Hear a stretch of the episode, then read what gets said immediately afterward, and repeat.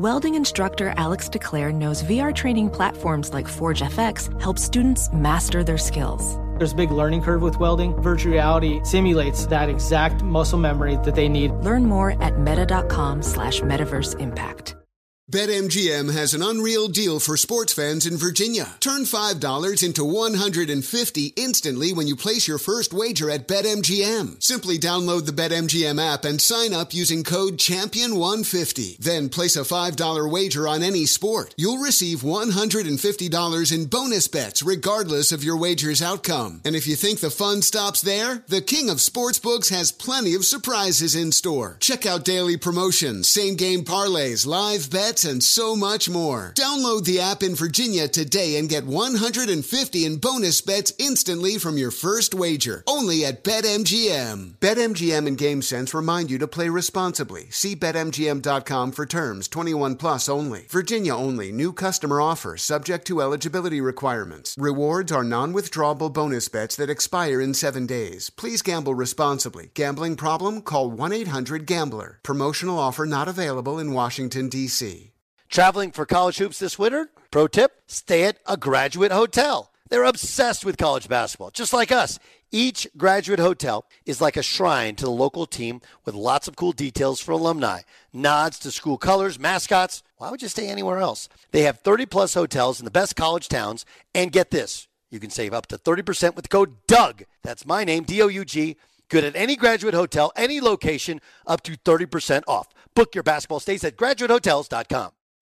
Martha Stewart, the original influencer. When I think about anything, I think about the way that she did it first. The media mogul. Five to six years ahead, she saw what was coming. The prisoner.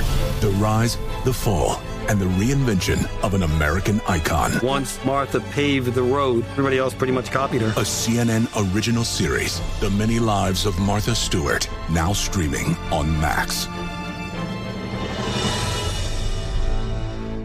Billie Eilish and Finneas O'Connell, they're with us today on Crew Call.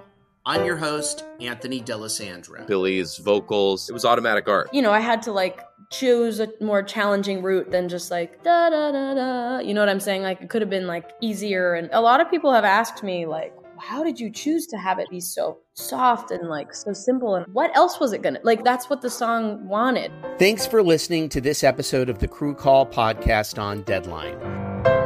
Thanks for listening to the Doug Gottlieb Show podcast. Be sure to catch us live every weekday, 3 to 6 Eastern, 12 to 3 Pacific on Fox Sports Radio. Find your local station for the Doug Gottlieb Show at foxsportsradio.com or stream us live every day on the iHeartRadio app by searching FSR. Now let's get this party started. You're listening to Fox Sports Radio. Hey, welcome into Thursday's podcast. Your boy Doug Gottlieb here. I, I want to discuss why I think Michael Jordan is a scorpion in a second. Uh, quick promo: Brandon Weeden to join us. We got some interesting stuff with him. Some Tony Romo talk. Um, we'll, we'll talk some Dak as well. Marcellus Wiley, Dat Dude, on his Clippers, on the doc, the Last Dance documentary, on the NFL season. Plus, Ken Rosenthal. Will we have a Major League Baseball season? If so, how many games? But first, my thoughts on uh, why we can't really relate to Michael Jordan. Boom! What up, America? Doug Gottlieb Show. Fox Sports Radio. Hope you're ready for a great Memorial Day weekend. Hope it's hot. Hope it's sunny. Hope wherever you are, they're starting to open up some bars and restaurants, and you have yourself a good time with your family. Doug Gottlieb Show rolls on. Brandon Weeden will join us in 25 minutes. One hour uh, and 20 minutes away from that Dude's Marcellus Wiley. We'll ask him, we'll ask them both about the reported contract that Dak Prescott supposedly turned down. Five years, 175. He did what? Ken Rosenthal join us as well. MLB on Fox and The Athletic, and we'll figure out uh, whether or not when we're going to have a Major League Baseball season because it does feel like we're on a path now. We're on a path now to having professional sports. Uh, there's some analytics that tell you that Dak Prescott's the best deep ball passer. I will give you my reaction to that upcoming. You'll hear from Nick Wright on the show from First Things First. And um, what people don't seem to understand about Cam Newton and why he doesn't currently have a job. But let me start with this. We continue to get reactions from the last dance. Last night, they replayed game five of the 1998 NBA Finals. Game six, excuse me. Game six of the 1998 NBA Finals. Um, the replay was on ESPN, but they used the voices from NBC, and calling the game was uh, calling the game was Bob Costas, along with Isiah Thomas and Doug Collins, with uh, David Aldridge as the sideline. No, excuse me. Uh, who was the sideline reporter? Ahmad Rashad was the sideline reporter. They they they they didn't always use the game angle. It was a little hard to watch at times. Frankly, it wasn't what I thought it would be. I thought it would be there would be a little bit more telling audio and video. You know, the the pregame, the halftime, what was actually said in both locker rooms. Instead, it was I don't know. It was just okay. It's okay. But what continues to happen, though, is we get reaction from people who have watched all 10 episodes of The Last Dance. Horace Grant said, basically called it a fake documentary. Scottie Pippen's ticked. Uh, even the uh, the owner of the Bulls, Jerry Reinsdorf, not happy with what Michael Jordan had to say in his facial reaction in the 10th episode. Luke Longley wasn't interviewed. I'm sure he's not happy about that. But basically, the only guys that seem to be happy are Steve Kerr, who was lionized. And they told his incredibly gut wrenching story about the loss of his father, and Michael Jordan, who believes he divulged some dirty little secrets and was uh, vulnerable before the camera. I'm not sure if that's how it was received. Isiah's ticked, Pippen's ticked, uh, Horace Grant's ticked. Right? Anybody else? Okay. Jerry Reinsdorf. And I've determined exactly what's taken place here. We're we're we're mad at Scottie for not taking back the fact that he didn't want to go into the game. We're upset at Isiah because Isiah's like, yo, look, I was the best point guard in the league, best one of the best players in the league. I won two titles. And Isiah not taking back that he didn't shake hands. We're upset at these guys for the way in which they handle themselves because it's not out of the handbook for how we feel normal human beings should react. And I think people are most kind of befuddled by Michael Jordan. Here's a guy who has everything, won everything, owns an NBA team, owns the title for, for the most part of greatest player of all time. And, and instead of simply celebrating the victories, he's settling old scores in a document a 10 part documentary series, right? But that's because we don't realize that Michael Jordan can't stop being Michael Jordan. Isiah Thomas can't stop being Isiah Thomas. Scottie Pippen can't stop being Scottie Pippen. Like, what does that mean? I thought of this fable. You guys ever heard the scorpion and the frog fable? Uh, the scorpion can't swim. So the scorpion's uh, on the side of a of a riverbank. And a frog comes hopping along. And the scorpion asks the frog for a ride across the river because the frogs are, after all, amphibious. Frog hesitates. He's afraid to be stung by the scorpion. But the scorpion says if he did that, they'd both drown, right? If I sting you, we both go down. So the frog says, hmm, it's an interesting argument. Seems sensible and he agrees to transport the scorpion across the river. Midway across the river, the scorpion stings the frog anyway, dooming them both. The dying frog asks the scorpion why he stung the frog, knowing the consequence would be both of them would perish. What did the scorpion say? I couldn't help it. It's in my nature. I'm a scorpion. We, we want Michael Jordan to be something that he's not. We want Michael Jordan to 22 years later say, you know, I was a little rough on the guys. It should have been nicer. You know, Jerry Krause did a hell of a job. I should have been nicer. You know, Jerry Reinsdorf, he, he did pay me all that money, and there is a bottom line element to it. Maybe we could have won kind of seventh. Maybe we couldn't have. Who knows? Things happen for a reason. But because that's how normal human beings think. That's how, you know, the reaction of not stinging a frog who's giving you a ride across the river is how normal animals think. But Michael Jordan wouldn't be Michael Jordan if he didn't want to win every game. And you can't tell somebody who wants to win every game, hey, we want you to win every game, but you can't win every game even after it's played. He, he wants to win the argument, the game, the dice game, the card game, the golf game, throwing quarters with security guards. He wants to have the best suit, the best car, the best shoes, the best earrings. You can't simply turn that off. You just can't. Just like the scorpion couldn't turn off who the scorpion was. I- Isiah Thomas, th- this is who he's been his entire life, right? Why don't you love me? Why don't you ex- accept me? Even in Indiana, right? Like one of the things I, I think underlying is that in Chicago, where he's from, they like Jordan more because Jordan played for their Chicago Bulls. And he, a city guy who went out and played for a, a Catholic school in the suburbs, suddenly got forgotten as a Chicago guy. And then in Indiana, where he won a national title, he's not as beloved as Larry Bird. And I'm sure he believes it's because Larry Bird's white. And he may have something to that. After all, Larry Bird was the one that quit Indiana basketball. Remember that? But Isiah could get no love there. Isiah could get no love from the dream team. Isiah would say and do things which would cause even his friends to say, What the hell? And he didn't understand then, and he doesn't understand now. Do you know why? Because he's Isiah Thomas. We look at these guys and we think they're wired like normal human beings. They wouldn't be able to compartmentalize all the stress, all the noise, all the discussion, the pressure. Normal people, normal people can't use that criticism and constantly succeed. They can't. At some point, it beats you up. At some point, you become insecure, unless you're wired like Michael Jordan. You're wired like differently like Scottie Pippen. You're wired differently like Isiah Thomas.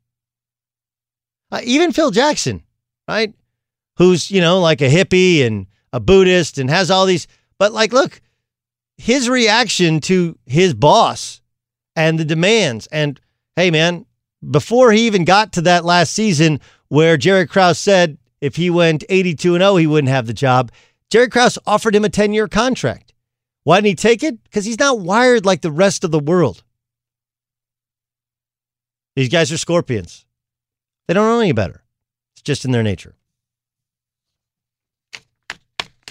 All right, I got some. Uh, did you guys hear Karl Malone? This actually kind of adds to it.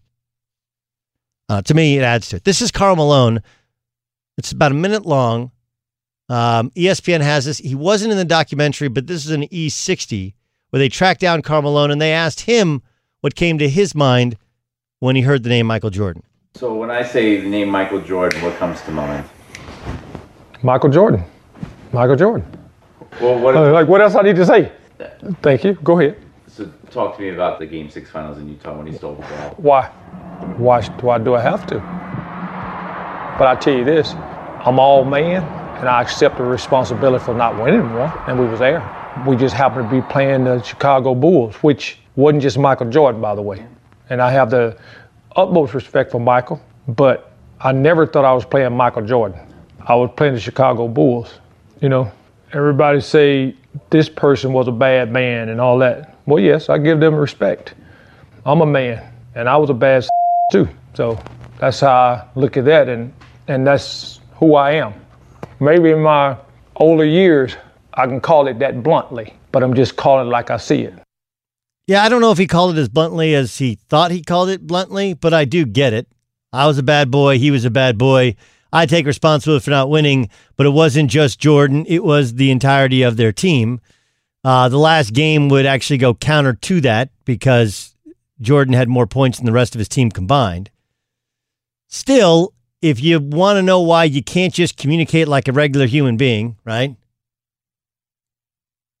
It's because he's a, he's a scorpion. He's wired differently. I won't say anything positive about Michael Jordan or negative about Michael Jordan. I'll just say I respect him, but I want respect by my name. I was a bad boy too. You're like, what? Huh? That wasn't really the question. If you're searching for an answer that a normal human being would give you, you're not going to get it from Karl Malone because you can't change somebody's internal wiring and make them say what you think most people would say. They're not most people.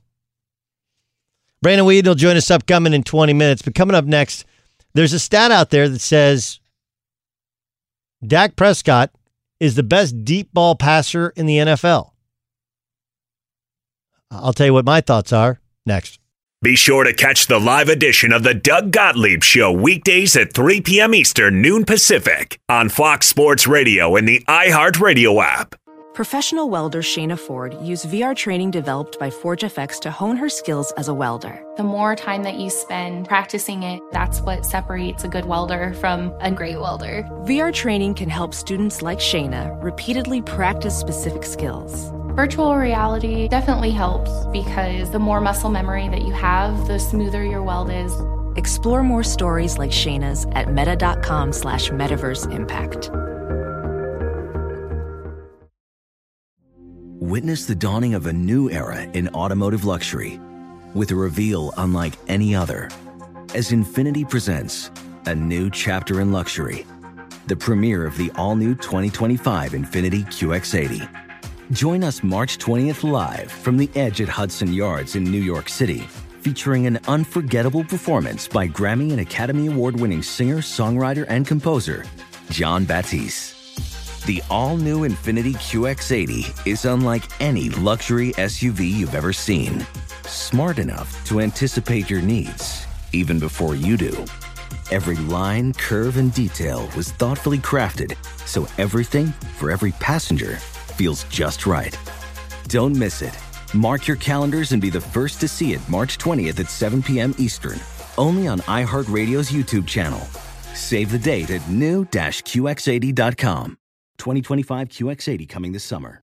BetMGM has an unreal deal for sports fans in Virginia. Turn $5 into 150 instantly when you place your first wager at BetMGM. Simply download the BetMGM app and sign up using code Champion150. Then place a $5 wager on any sport. You'll receive $150 in bonus bets regardless of your wager's outcome. And if you think the fun stops there, the King of Sportsbooks has plenty of surprises in store. Check out daily promotions, same game parlays, live bets, and so much more. Download the app in Virginia today and get 150 in bonus bets instantly from your first wager. Only at BetMGM. BetMGM and GameSense remind you to play responsibly. See BetMGM.com for terms 21 plus only. Virginia only. New customer offer subject to eligibility requirements. Rewards are non withdrawable bonus bets that expire in seven days. Please gamble responsibly. Gambling problem? Call 1 800 Gambler. Promotional offer not available in Washington, D.C. Hey, are you traveling to one of the big conference tourneys in Nashville or Minneapolis this March? Well, you should do yourself a favor and do what I do, which is stay at graduate hotels. You know, Bridgestone Arena and Target Center, their, their hotels are both really close to the tournament venues, and they're obsessed with college sports just like me. Each graduate hotel is like a shrine to its hometown and the local college team, but in a good way. Lots of cool details for alumni, vintage sports throwbacks nods to campus legends, school mascots, colors, whatever. Why would you stay anywhere else? You know, Graduate Hotels is the perfect spot the next time you go to see a game. There's over 30 hotels, coast to coast, down south, all over the Midwest, and odds are wherever you're going, especially if you're taking a college trip with your kids, upcoming conference tournament, or just a big college game, you can check them all out at graduatehotels.com. And here's the ultimate win. My listeners can get 30% off with the promo code Doug. That's Doug, good at any graduate hotel. Remember, you can book today, and here's how you do so 30% off with the promo code Doug at graduatehotels.com. What up, everyone? It's Lunchbox from the Bobby Bones Show, and I'm here to tell you the national sales event is on at your Toyota dealer, making now the perfect time to get a great deal on a dependable new car. Like a legendary Camry built for performance and available with all wheel drive. You can count on your new Camry to get you anywhere you need to go. And with available features like heated seats and a multimedia touchscreen, you can stay connected in comfort and style. Or check out an affordable and reliable Corolla with a trim for every lifestyle. From the hip and agile sedan to the sporty hatchback, there's a dependable Corolla built just for you. Plus, both Camrys and Corollas are available in hybrid models, so no matter your style, you can drive efficiently and affordably. So visit your local Toyota dealer and check out amazing national sales event deals on Camrys, Corollas, and more when you visit buyatoyota.com. Toyota, let's go places. All right, there's, there's NFL Next Gen Stats. This is the Doug Gottlieb Show, Fox Sports Radio. I, I don't want to sit here and sound like Charles Barkley and tell you that analytics don't actually tell the truth. Right? I, I, used to be on a show. There used to be a show on ESPN called Numbers Never Lie. Do you guys remember that show? Right. Um, man, I if you guys ever liked TV story time, like I would, I actually liked the show a lot. Originally, it was uh, Michael Smith and uh, who else was it? Man, Michael Smith and a bunch of other, frankly, a bunch of other people. And it was the idea was you'd have an athlete, you have a numbers nerd, you know, like a research guy from ESPN, and then Michael Smith and and a co-host. And I used to actually guest host that show a bunch. They're trying to figure it out. And then Mike and Jemele became part of that show, and then it grew and it became his and hers. And yeah, I kind of kick myself. I think Michael Smith's a tremendous talent. I do. Um, I think he's still getting paid to not work over there. It's a good gig. If I can get that gig, anybody wants to pay me to not work, you let me know. Uh, not not like a six month thing. I'd like like a three or four year thing to not work. But the thing about the the the, the premise to numbers never lie was, you know, there's always a number guy come back go, no, no, no, the numbers tell you, but but they do lie. They just do. Plus minus in an NBA game, for example. Well, what was when you came in? Who was in with you? What was the situation? You know, is the last five minutes of a blowout? Last five minutes of a blowout, a lot of times the plus minus can only depend upon who's in the game and teams can close the gap, hit like three threes late and change things dramatically. There, there's parts to all sports analytics, especially football and basketball, w- which don't really line up. They have this best deep ball passers, and Dak Prescott is is based upon their analysis the best deep ball passer in the NFL. Russell Wilson two, Pat Mahomes three, Tom Brady four, Kyler Murray five, Keish, uh, Deshaun Watson six, Kirk Cousins seven, Ryan Fitzpatrick eight, Matt Ryan nine, and Baker Mayfield ten. Um, look, I'm going to come across as a Dak Prescott hater but in no solar system, especially this one, is Dak Prescott the best deep ball thrower in the NFL. By the way, Aaron Rodgers is on this list. He's got an unbelievable arm. He's ridiculously uh, accurate. And when he has some, part of it is the calculation for how often did he throw, how open was the guy. Pat Mahomes is third. Come on, man. I understand the big ball, the, the, the big pass that he completed to Tyreek Hill in the Super Bowl was behind him, and Tyreek Hill had to come back for the football. But that's a big play offense with a big play offensive arm. Carson Wentz isn't on this. Carson Wentz throws throws a great deep ball. It, it, it's not his fault that the receivers drop it or that the receivers were dropping like flies because they were all injured. Like there just comes a common sense element to it. Sometimes stats will tell you things that you might have missed, like, huh, didn't know that. That's interesting. I, I, I will absolutely give you that Dak may be better at throwing the ball deep down the field than we give him credit for. But part of the issue with Dak is, was, and has always been not just his accuracy, but he doesn't like to take chances and push the ball down the field and throw the ball up, right? That was what happened with Dez Bryant, why Dez Bryant fell out of favor because he wouldn't give Dez a chance. And Romo's up there in the booth saying, just give him a chance, throw the ball up to him. I mean, it's it's not that hard to go, hey, where's Matt Stafford? Where's Aaron Rodgers? Where's Carson Wentz? I'm I mean, Matt Ryan's down at the bottom. Oh, okay. Uh, okay. Plays in a dome. Don't know about his arm or whatever. You know, I know they don't have Drew Brees because Drew Brees everything within the line of scrimmage. Flacco was a great deep ball thrower. Granted, he got hurt. He's been a shell of himself, and you're using last year's stats.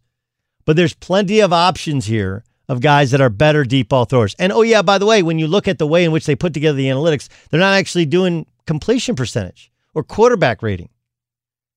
They're formulating it based upon something that they think they saw and they know. Like, how can we create some sort of analytics outlier to make Dak Prescott the best deep ball thrower, even though nobody in the NFL thinks he's a great deep, ball thrower? Look, the, the, the, the, the scouting report on Dak Prescott is he can't throw the ball deep down the field. Okay? He does have a does have a good arm. He's not crazy accurate, especially when he goes through his progressions, and he doesn't throw people open the way that the best of the best of the best do. He just doesn't. He's athletic but not a freak. He's strong but not Cam Newton. He throws the ball deep down the field but not as accurate as a Rodgers or a Russell Wilson or a Pat Mahomes, you know. And to compare him and, and what what's what next gen stats are supposed to do is take away the factors like you don't have a great running game or don't have a great wide receiving corps. That would propel Carson Wentz and Matt Stafford towards the top of that list. Just ask somebody. I mean, heck, he's not crazy accurate, but Josh Allen throws a great deep ball. Great. Just doesn't always throw it to the right guy. Stats lie, especially ones that are manipulated to tell you something that the purveyor of it wants to be truth.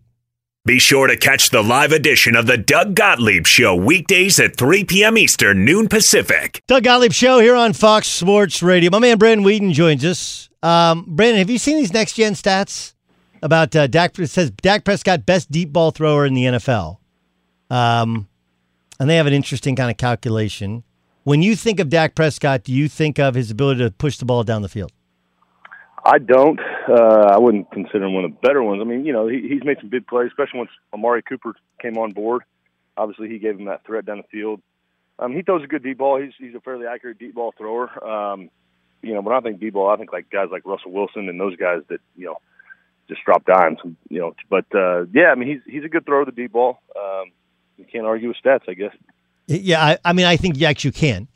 yeah, I mean, yeah, you well, can Be- because their calculation is based upon how open a guy is, how how you know it's like they're almost giving you credit for close misses. They are factoring in QBR, but he doesn't have the best QBR of those guys. Like there's a bunch. I don't know when right. I th- when I think of de- throwing the ball down the field. Uh, Rodgers is crazy accurate on his ability to ball. Wentz has a huge arm. Stafford has a huge arm. Um, Russell Wilson's amazing. I, I don't think he has nearly the wide receiving corps. He's second on this list. And then you have Pat Mahomes.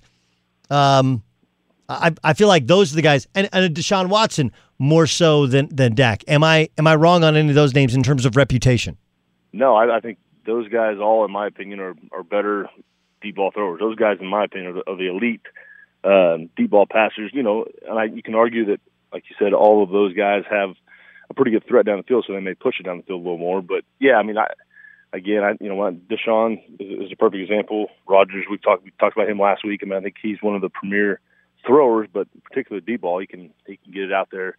Um, there, you know, there's it's There's funny. a lot of guys that come to mind before I think of Dak. they sure. they have Ryan Fitzpatrick as eighth on this list. Like Ryan Fitzpatrick does not have a great arm. Right? right? Like it takes everything in his power to get the ball 30, 40 yards down the field. Like he, look, don't get me wrong. He's awesome with his ability to come off the bench, be a starter, and just figure out a way to do Fitz magic. But it, it's a it's a gross mischaracterization to say Ryan Fitzpatrick is a good deep ball thrower. That's probably the weakest part of his game. Yeah, you know, I, I think to counter your point though, I think you know, when when as a quarterback, when you're thinking of deep ball, if you're let's say in the shotgun, you catch a snap, it's a it's a it's a solid three step drop and then you're trying to throw the ball between 45 and 48 yards. And I, I think everybody, every quarterback in the league could do that. So, you know, you kind of have a bucket out there where you know you try to hit in a certain spot. You know that could change. The guy's pressed, doesn't get a good release. You have to throw it 40 yards, but you know you're never really throwing a deep ball, a go route per se. Standard drop back beyond 45, 48 yards. Now play action is a little bit different. Um, you know, it takes a little longer to develop a little bit, and it may be a crossing route or something like that. Um, so you know, arm arm strength is really not. I mean, yeah, it factors in. I think every quarterback in the league has strong enough arm to make any kind of deep throw they need to, for the most part. Um, so I think it's more accuracy, um, completion percentage. You know, guys, you know, percentage of, of catchable balls, stuff like that. You know, a- accurate type throws um, needs to be factored in more. But like I said, just a standard drop back go route in the NFL. You know, I'm looking at that 45 yard line mark to to try to drop it in there, and and uh, all those guys we talked about can do that. And I, and I think there's several guys that can do that, in my opinion, better than Dak. I, I, didn't prep you for this. We just come on. We want to talk ball with you, but I, I actually do have some stuff I haven't I haven't necessarily asked you. Um, uh, for people remember, Brandon Weeden started as a rookie uh, with the Cleveland Browns. By year three, you're with the you signed a uh, a deal to be the backup with the Cowboy Dallas Cowboys behind Tony Romo. What what was well if you had to describe to somebody? I know as a viewer of football, what I thought of Tony Romo. You worked with him. You're in that those meeting rooms every day. You saw him kind of running around back before he got hurt, and, and you had, you started. What was what's what was Tony Romo like as a quarterback? Yeah, you know he's going to beat you with his mind. Um, you know his his instincts were great, but I wouldn't consider him just an elite athlete. He unbelievable instincts in the pocket, those types of things. But he is X's and O's wise and, and breaking down a defense. I'm not sure I've been around a quarterback that that has that wherewithal. I mean, he's. I tell people all the time. I mean, you know, we used to do quarterback uh, eleven or seven on seven camp when I was with the Cowboys. And he would always want to coach defense. If he went back and got in the coaching game, he would probably prefer being on the defensive side of the ball because he understands that side so well. Um, so he just he knew he wanted everything to be a cat and mouse game because he felt he felt like it was a chess match between him and the defensive coordinator every single game. And you could tell. I mean, he he controlled a lot of stuff the line of scrimmage. Um, you know, getting in and out of plays. There'd be times where, you know, a two minute drill, um, Scott Linehan would be like, "Tony, you take it," and he would call plays. He would do it, you know, just kind of off the off the cuff there. So, brilliant quarterback. Um, you know, again, like the arm strength doesn't have the biggest arm. Got got plenty of arm, um, but very accurate, unbelievable uh, where wherewithal in the pocket. Um, but his smarts. I mean, he's you know he played for a long time. He got a lot of starts and all that.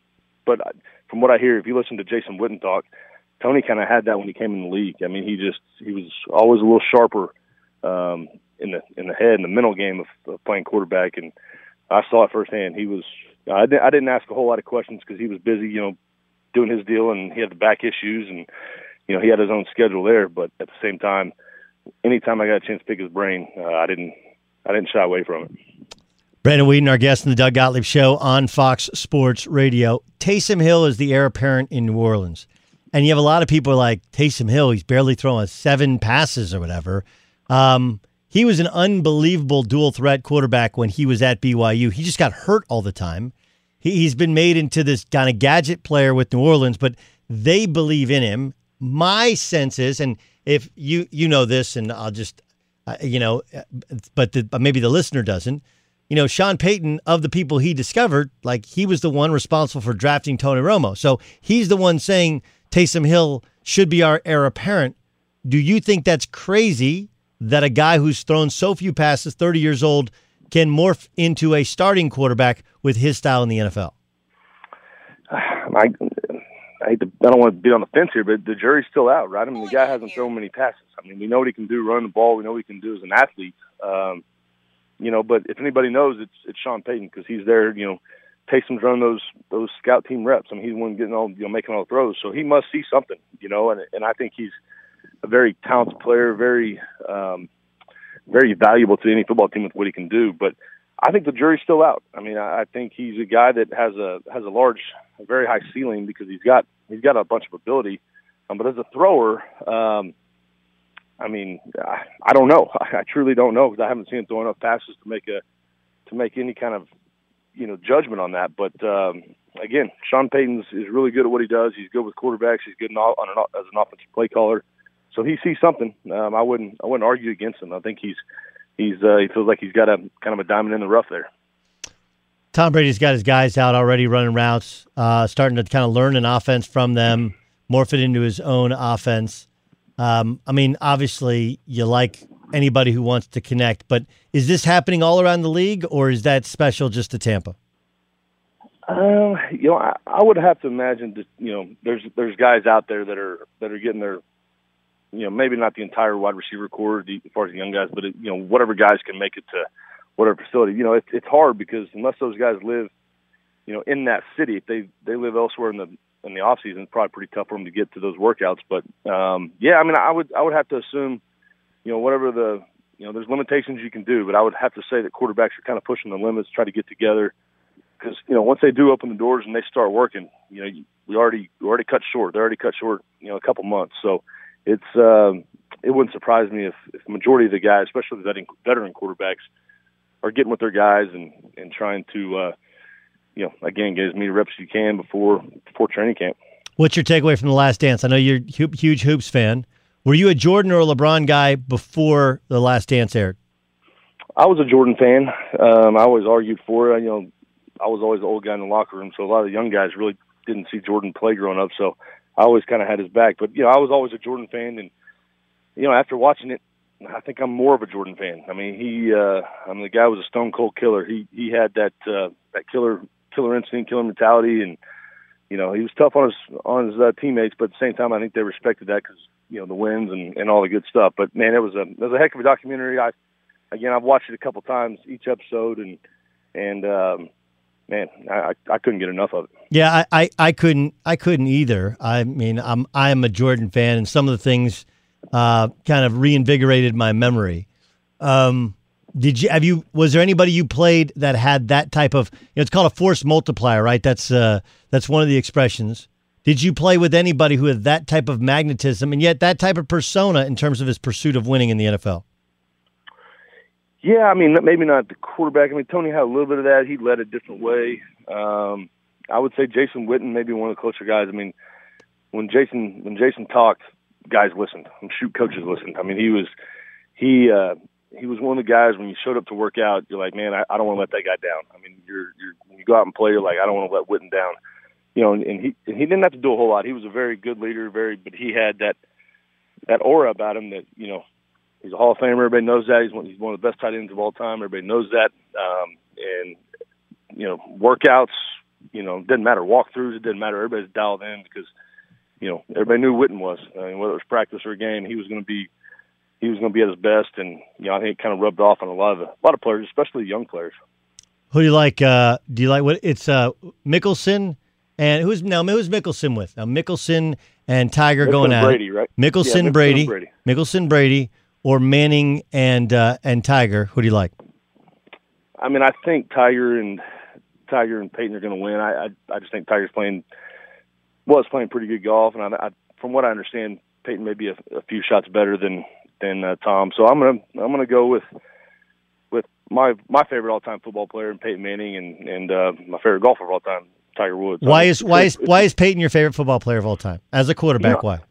I don't know. I, I grew up watching his. You know, when he was with the Colts, I watched him play a ton of ball. I, for some reason, I think it was the way, maybe the way he carried himself, um, kind of the way he he did it. I mean, at the time, he was the best quarterback in, in the game, in my opinion. And um, just I don't know the way the way he controlled the game, went to a lot of scrimmage, made all the checks, did all that stuff. I mean, you know, that's not as easy as, as people make it look, or as he makes it look. And you know, I, I don't know. I was always just kind of drawn to him, and then got a chance to meet him for the first time uh, my junior year in college, and you know, became more of a fan. He's, he's uh, Unbelievable first, guy. first class dude, Un- unbelievable guy. Unbelievable, unbelievable guy. Like funny, affable, dude's dude. You know, not over the Yeah. top in any way. Unbelievable dude. And it is interesting. You know, there was a good portion of time there when people were like, he's the greatest quarterback of all time. And now it's like, he's not even part of the discussion now. It's like Brady and Aaron Rodgers, and that's it. Like, we don't, we never talk about Favre. Favre was awesome, different era, different style. But, but Peyton was, was the quarterback's quarterbacks for so long. But I, I guess it's because Brady's teams won here late. That, that's the, that's the logic behind it. Yeah, I mean, I, I it comes down to rings. I think for a lot of people, and you know, it's kind of the flavor of, of this time. You know, people people are, they want what's what's good for them now, and I think you know Brady's been good as of late. You know, these guys that are playing now have been good as of late. But um, I mean, you got to put him in, in your top five. I put him in my top three. But um, yeah, Peyton.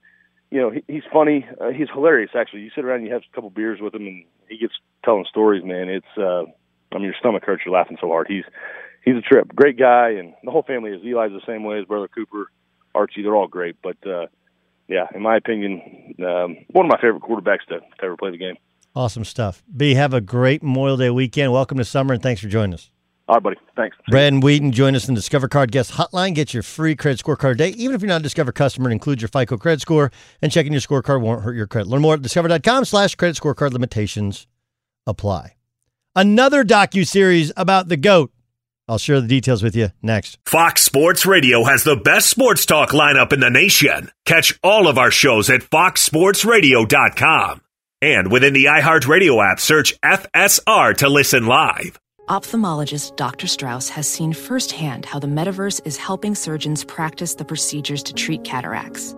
Cataracts are the primary cause of avoidable blindness. He works with a virtual reality training platform developed by Fundamental VR and Orbis International to help surgeons develop the muscle memory they need. The result? More confident, capable surgeons. And even more importantly, patients who can see. Explore more stories like Dr. Strauss's at meta.com slash metaverse impact. Witness the dawning of a new era in automotive luxury with a reveal unlike any other as Infiniti presents a new chapter in luxury, the premiere of the all new 2025 Infiniti QX80. Join us March 20th live from the edge at Hudson Yards in New York City, featuring an unforgettable performance by Grammy and Academy Award winning singer, songwriter, and composer, Jon Batiste. The all new Infiniti QX80 is unlike any luxury SUV you've ever seen. Smart enough to anticipate your needs even before you do. Every line, curve, and detail was thoughtfully crafted so everything for every passenger feels just right. Don't miss it. Mark your calendars and be the first to see it March 20th at 7 p.m. Eastern, only on iHeartRadio's YouTube channel. Save the date at new-QX80.com. 2025 QX80 coming this summer.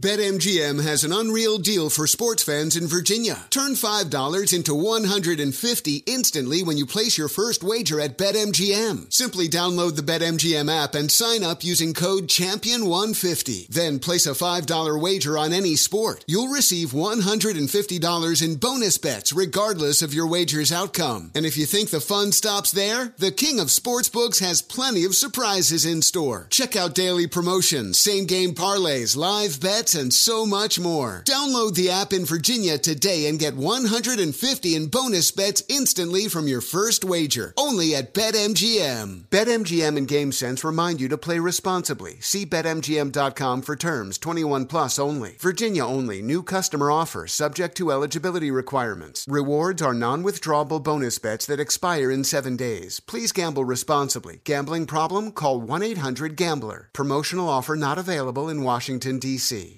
Hey, are you traveling to one of the big conference tourneys in Nashville or Minneapolis this March? Well, you should do yourself a favor and do what I do, which is stay at graduate hotels. You know, Bridgestone Arena and Target Center, their, their hotels are both really close to the tournament venues, and they're obsessed with college sports just like me. Each graduate hotel is like a shrine to its hometown and the local college team, but in a good way. Lots of cool details for alumni, vintage sports throwbacks nods to campus legends, school mascots, colors, whatever. Why would you stay anywhere else? You know, Graduate Hotels is the perfect spot the next time you go to see a game. There's over 30 hotels, coast to coast, down south, all over the Midwest, and odds are wherever you're going, especially if you're taking a college trip with your kids, upcoming conference tournament, or just a big college game, you can check them all out at graduatehotels.com. And here's the ultimate win. My listeners can get 30% off with the promo code Doug. That's Doug, good at any graduate hotel. Remember, you can book today, and here's how you do so 30% off with the promo code Doug at graduatehotels.com. The national sales event is on at your Toyota dealer, making now the perfect time to get a great deal on a dependable new SUV like an adventure ready RAV4. Available with all wheel drive, your new RAV4 is built for performance on any terrain, from the road to the trails, and with plenty of passenger and cargo space, plus available tech like wireless charging, you and your entire crew can stay connected. Or check out a stylish and comfortable Highlander with three spacious rows of seating for up to eight passengers. And with available features like the panoramic moon roof, you can sit back and enjoy the wide open views with your whole family. Plus, both RAV4s and Highlanders are available in hybrid models. So no matter your style, you can drive efficiently and save on gas. So visit your local Toyota dealer and check out amazing national sales event deals on RAVs, Highlanders, and more when you visit buyatoyota.com. Toyota, let's go places. So I, I I posted something online. 1999, we played Syracuse in the NCAA tournament, and uh, I posted online. It was Bill Raftery and Sean McDonough on the call. Michelle Tafoya on the sidelines in Indianapolis, Indiana. Um, it's fascinating to me. I, I haven't watched the whole film. It was sent to me yesterday. A friend of mine sent it to me via text. And it was just the intro. And they talked about how I used to wear my shoes. It, it was reported as two sizes too small. It's again, it became like a thing of folklore, right? So I am a 12. eh, I could, could I wear some shoes you can wear a 12 and a half? I'm a 12. And my shoes in college generally were 11s. I, I had worn a 10 and a halfs. I might even worn my brother's 10s one time. And people have asked me, and, and in the pregame report, Michelle Tafoya said, I like to do it because it cuts off my circulation and that makes me play better. Like that, that, and look, when you've done, now that I've done an NCAA tournament, I know how this works. You're prepping for eight different teams or whatever in a, in a regional. So that was something that was written, but it was tongue in cheek. The real reason I like my shoes small was I'm a younger brother. I'm the baby brother. I always got hand me downs as a kid. And so once I got to the free shoe age, right? Once you become kind of a basketball player, and you get free, you start to get free shoes and you're, you're 14, 15. Like the last thing I ever want is somebody else's shoes, which were always too big. So I got to be like, I like them super snug. And I don't know, at some point I would, I was wearing 11 and a half that were really tight. And somebody gave me a pair of 11s and they were super, super tight. And I played well in them and I felt like I was faster or quicker in them. So I just started wearing 11s. Now the shoes would rip all the time because there's just too much torque. You know, kind of like what happened. Not as bad as what happened to Zion, but that sort of thing. Anyway, it's always fascinating. This many years later, everyone I know or thinks I think uh, things they know me said they were at the shorts on backwards game, same year, and they all want to know why'd you wear your short shoes two sizes too small. Technically, it was one full size too small. You could go two sizes if you count a. Do you count a half size as a size? I don't know. That's like the old, hey, you go up six lights and you take a right. Do you count the first light? I'm not really sure. Let's get to a game. This is game time It's game time. on the Doug Gottlieb Show. Dan Buyer. Buyer. All right, Doug, the game today is. Guess who? All right, Doug, guess who says that he will mentor his new rookie teammates in the quarterback room while adding that his neck hair right now is crazy? Aaron Rodgers. No. Ooh, neck hair right now is crazy. Neck hair is crazy. Um. Hmm. Rookie Neck quarterback rookie who would have crazy neck hair. No, no, he's going to teammate. mentor a rookie Yeah. quarterback. Yeah. Uh, oh, oh, oh, Ryan Fitzpatrick. Yeah. Yeah, that is correct. Fitzpatrick making the comments today. You don't have some clippers? This is what I don't understand. I understand not having a, a haircut because you don't want to mess it up, but what are razors? Nobody has Listen, a razor anymore. I'm, just, I'm going to tell you right now. Okay, so I uh, I'm a big uh, I'm not a big body hair guy, and as you get older, I, I developed a little bit of body hair. Uh, we do a sponsorship with Manscaped, whatever. Uh, that that thing is awesome. That thing is awesome. And uh, my neck, I got my son line up my neck like once a week. Once a week. He's going through a shaggy stage. I, I the kid usually likes it tight on the sides. Maybe it's because he's surfing and he sees all these surfers. But I'm like, dude, you gotta you gotta clean up. But a clean neck. that's what we should call these big basketball games now, big football games, clean neck games. You can't go into a big sporting event with a dirt with a with a hairy neck. Bad. Guess who, Doug, is getting their own nine part series on ESPN next year? Tom Brady. Yeah. Yes, it's entitled "My Life as a Buccaneer." No, it's uh gonna be the man in the arena. yes, that is what it is. Documenting. Did we just have a? a yeah, this I thought this is, wasn't there the uh the 199 one of him being drafted when he went through all the quarterbacks that were ahead of him. Yeah.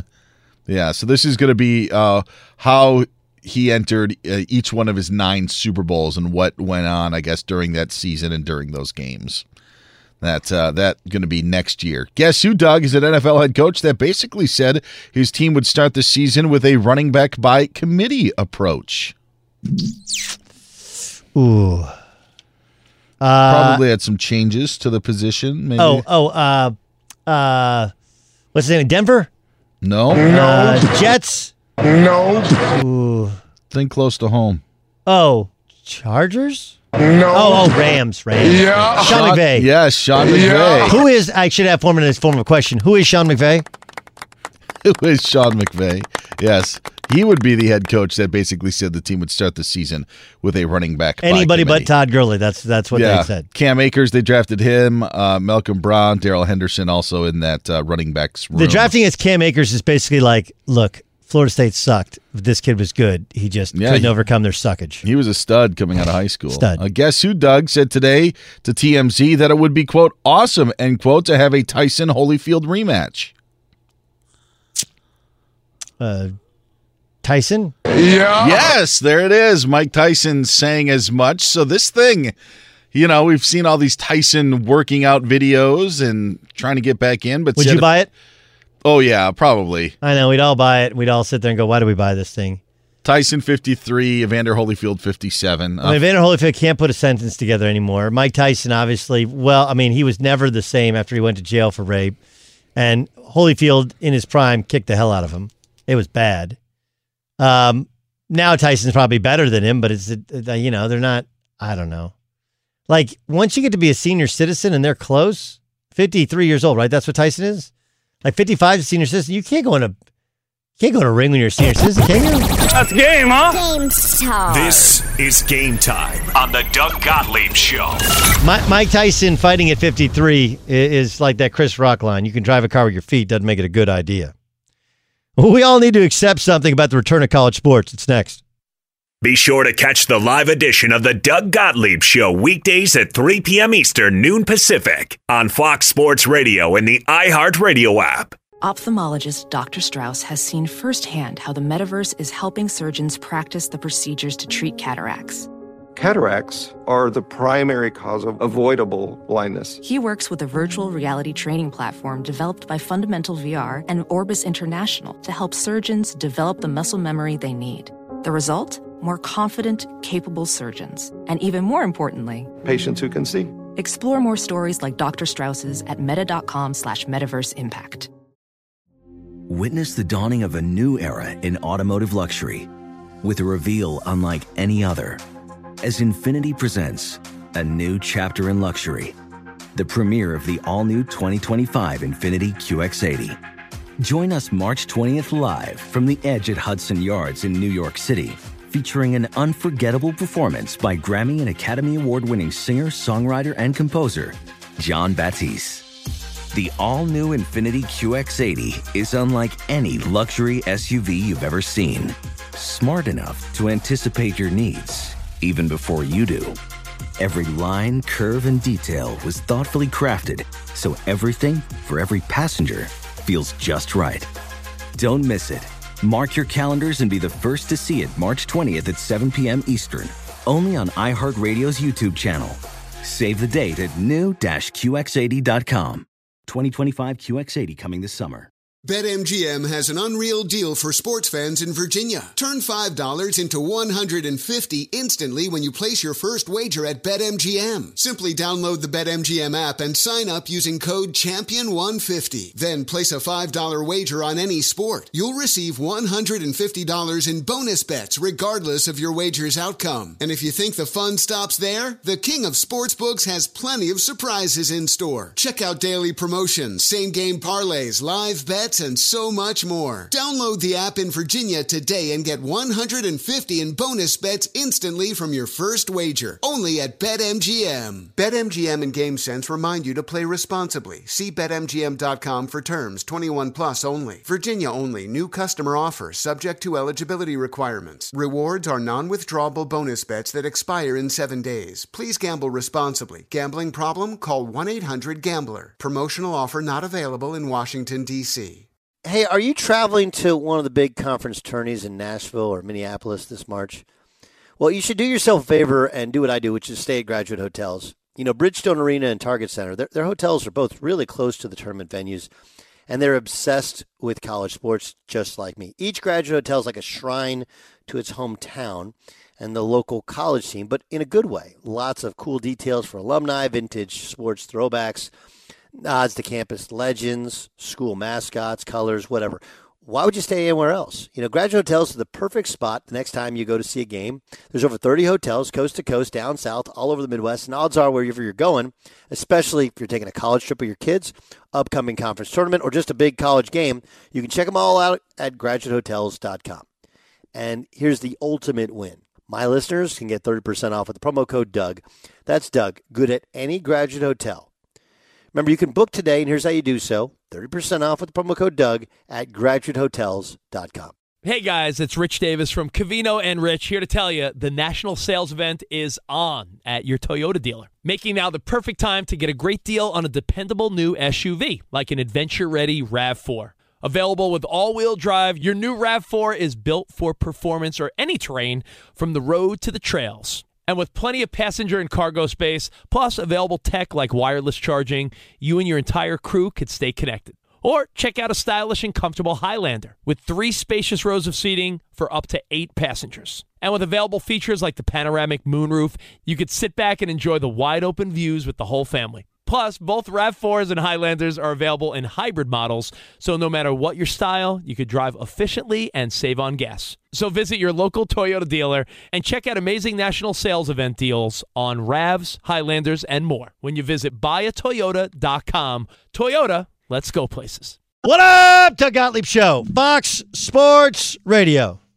So, NBA teams are doing individual workouts.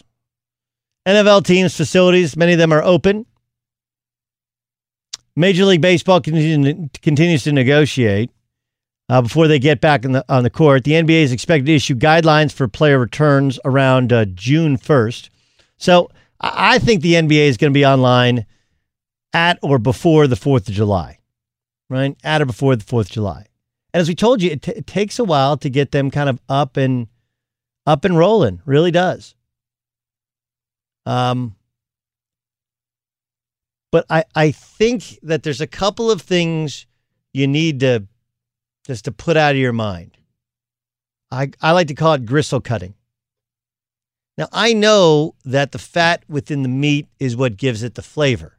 But if you've ever gone to a butcher and even when they get you the juiciest, most marbled red eye, ribeye, red eye, ribeye, right? They, they do trim some of that fat off. Why? Be- because, and this is a grilling, you to grill this weekend? I, I have a, my son's best friend's mom, uh, a single mom, and she posted, she posted that she just got her first gas grill. I know, I know, gas grill. I know. What am I to do? Right? What am I to do? You know, you got Colin repping Rec Tec, and you got uh, Dan Patrick with um, uh, Traeger. You know, by the way, we're open if you want to hand us so I can hawk a grill. I am a grill dude. You know, Cowherd once a summer will have somebody else come over and use his grills. This guy right here, I am a grill master. I would guess how many days we've been on lockdown here? Is it 60 yet? It's like 50 something.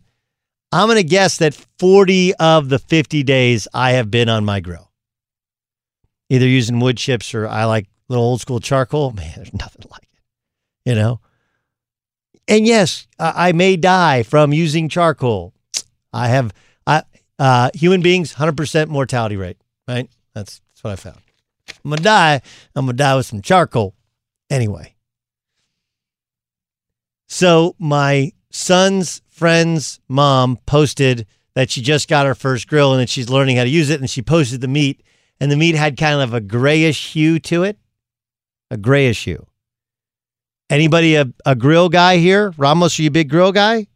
I do enjoy to grill, but I am not a griller like you are. Okay, if the meat is like a light grayish color, what is that a sign of?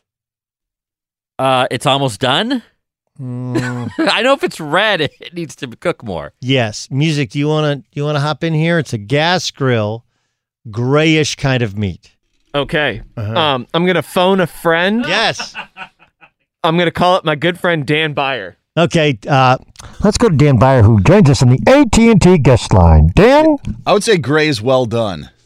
If he was in Uh, the middle. yes, but maybe that's not. That's not what I was shooting for. Oh, it wasn't in the middle. It was on the outside of it. Okay, if your meat is kind of like a grayish hue, now Oh, and- some of this, uh, some of this can be if you marinate it as well, right? It has that hue. But generally, if it's cooked and it's a grayish hue on the outside, it's a sign that you didn't have the grill hot before you lit before you put your meat down. Okay, Elijah, did you know that? Did you know? You guys know that? Like you, you want that puppy to be hot before you put it on the grill. You don't want the grill to warm up as your meat's on it. That is not the natural way of cooking it. Okay. Anyway, grilling 101 from Gottlieb here. And yet, yes, salt is in fact a spice. All you need sometimes some good Himalayan sea, some Himalayan salt or some sea salt, and you're good to go. Anyway, um, where was I going with the grill stuff? trying to remember. I normally help you out in this Yeah. situation. I usually come to the rescue. I got to be honest, not a clue where you were How did going. I get to the How did I get to the grill stuff? Don't know. I know what we want to talk about, but I and I swear I was going down a path, and I I have completely lost that path. You lo- you lost me. All right, here's Charles Barkley on Anderson. Oh, I know, I know, I know, I know. Why do you cut the gristle off? Why do you cut that extra fat off? You have a beautiful marbled red eye, not like wagyu, but like beautiful marbled red eye. Why does the butcher cut some of the the excess fat off, even if the fat does make it taste better? Music, do you want to try this one? It gets too chewy. No, no. Buyer, do you want to try this one? Sorry. Uh, to uh, Why do they cut off the extra fat, the excess? Why is it you need fat Yeah. in order to grill it, but why do they cut off the excess fat? You don't want it to be too fatty. Um, because it will, uh, the less fat will be able to render more easily. You won't have a big uh, No. piece of gristle. Um, No, yeah, no. Uh, I'll give Ramos one last chance.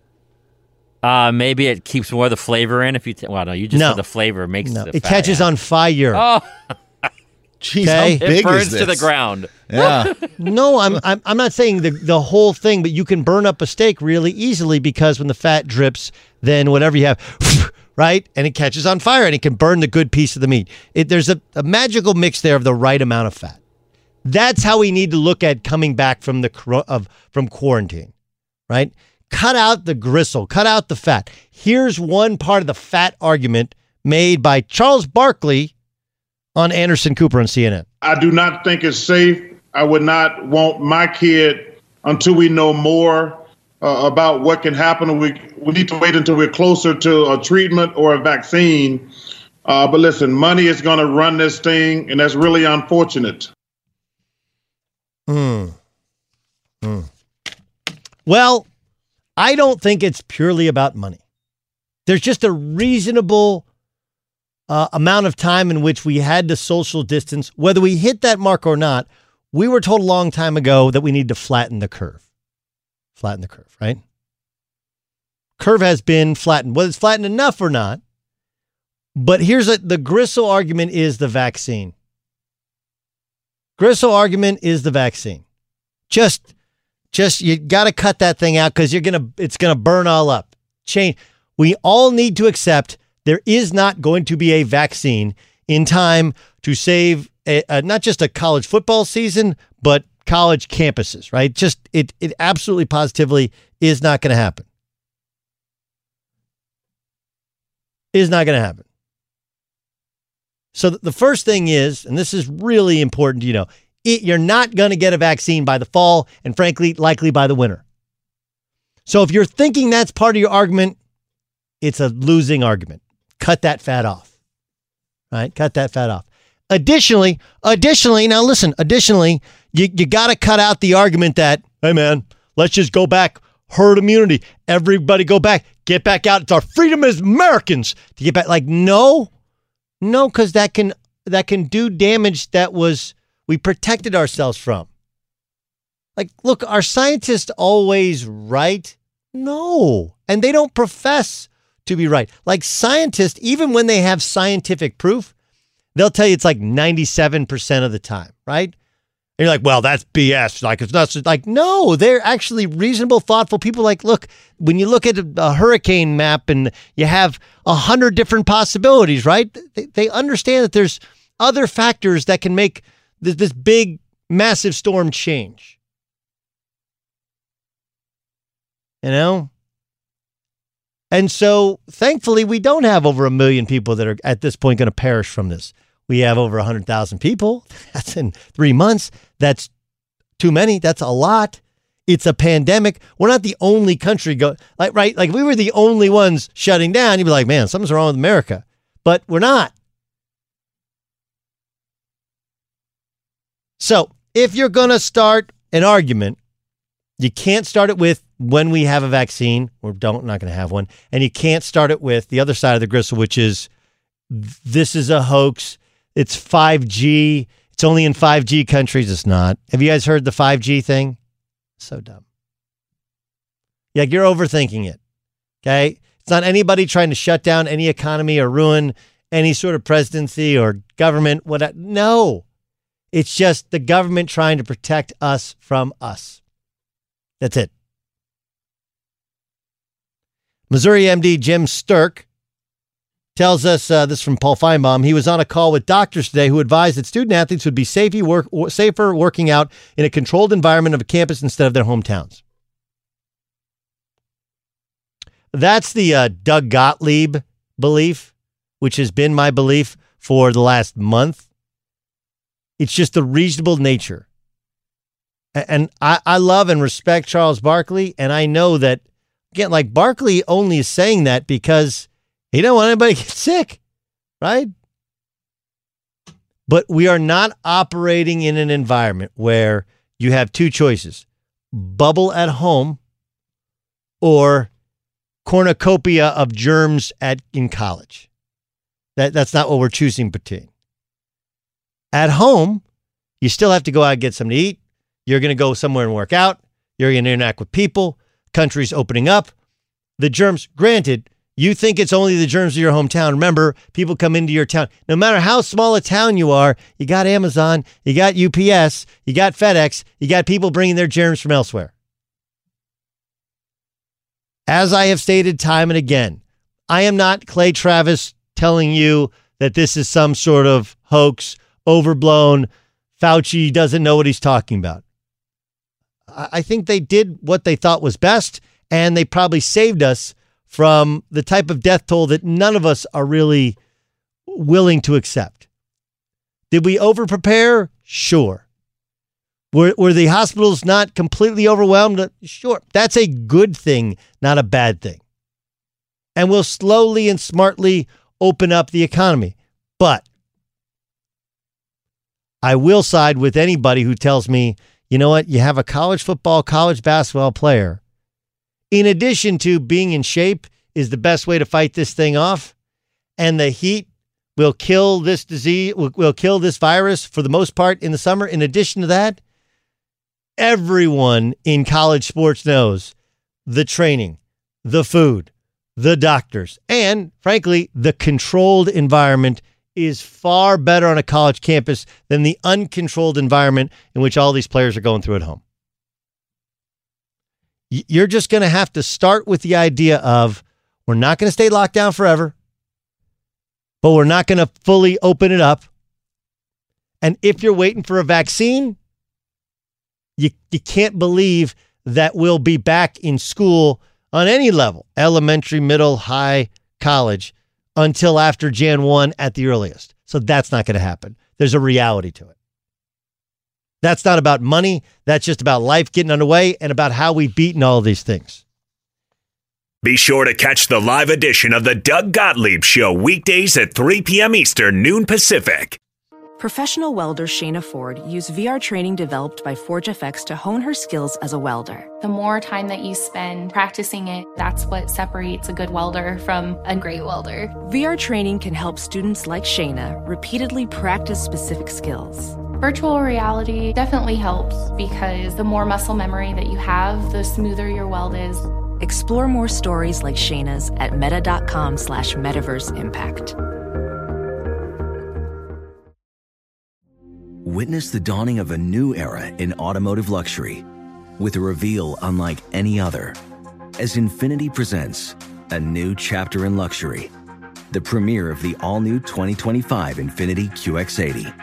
Join us March 20th live from the edge at Hudson Yards in New York City, featuring an unforgettable performance by Grammy and Academy Award winning singer, songwriter, and composer, Jon Batiste. The all new Infiniti QX80 is unlike any luxury SUV you've ever seen. Smart enough to anticipate your needs even before you do. Every line, curve, and detail was thoughtfully crafted so everything for every passenger feels just right. Don't miss it. Mark your calendars and be the first to see it March 20th at 7 p.m. Eastern, only on iHeartRadio's YouTube channel. Save the date at new-QX80.com. 2025 QX80 coming this summer. BetMGM has an unreal deal for sports fans in Virginia. Turn $5 into 150 instantly when you place your first wager at BetMGM. Simply download the BetMGM app and sign up using code Champion150. Then place a $5 wager on any sport. You'll receive $150 in bonus bets regardless of your wager's outcome. And if you think the fun stops there, the King of Sportsbooks has plenty of surprises in store. Check out daily promotions, same game parlays, live bets, and so much more. Download the app in Virginia today and get 150 in bonus bets instantly from your first wager. Only at BetMGM. BetMGM and GameSense remind you to play responsibly. See BetMGM.com for terms. 21 plus only. Virginia only. New customer offer subject to eligibility requirements. Rewards are non withdrawable bonus bets that expire in seven days. Please gamble responsibly. Gambling problem? Call 1 800 Gambler. Promotional offer not available in Washington, D.C. Traveling to watch college hoops this winter? No, you got to stay at graduate hotels. They're obsessed with college basketball just like us. Each hotel has a unique look, inspired by the local team and its traditions. And as a sports fan, you'll really get graduate hotels and all the cool specific design details. Chapel Hill, Bloomington, East Lansing stores, they're all in hometowns of some of college basketball's most iconic programs. And the hotels bring you into that story with every visit. Why would you stay anywhere else? Graduate Hotels has over 30 hotels coast to coast, down south, all over the Midwest. So the odds are there's one out there where you're going, especially games and big conferences. Check out all the graduate locations at graduatehotels.com. And when it's time to book, get up to 30% off a stay with the code DOUG. That's my name, D O U G.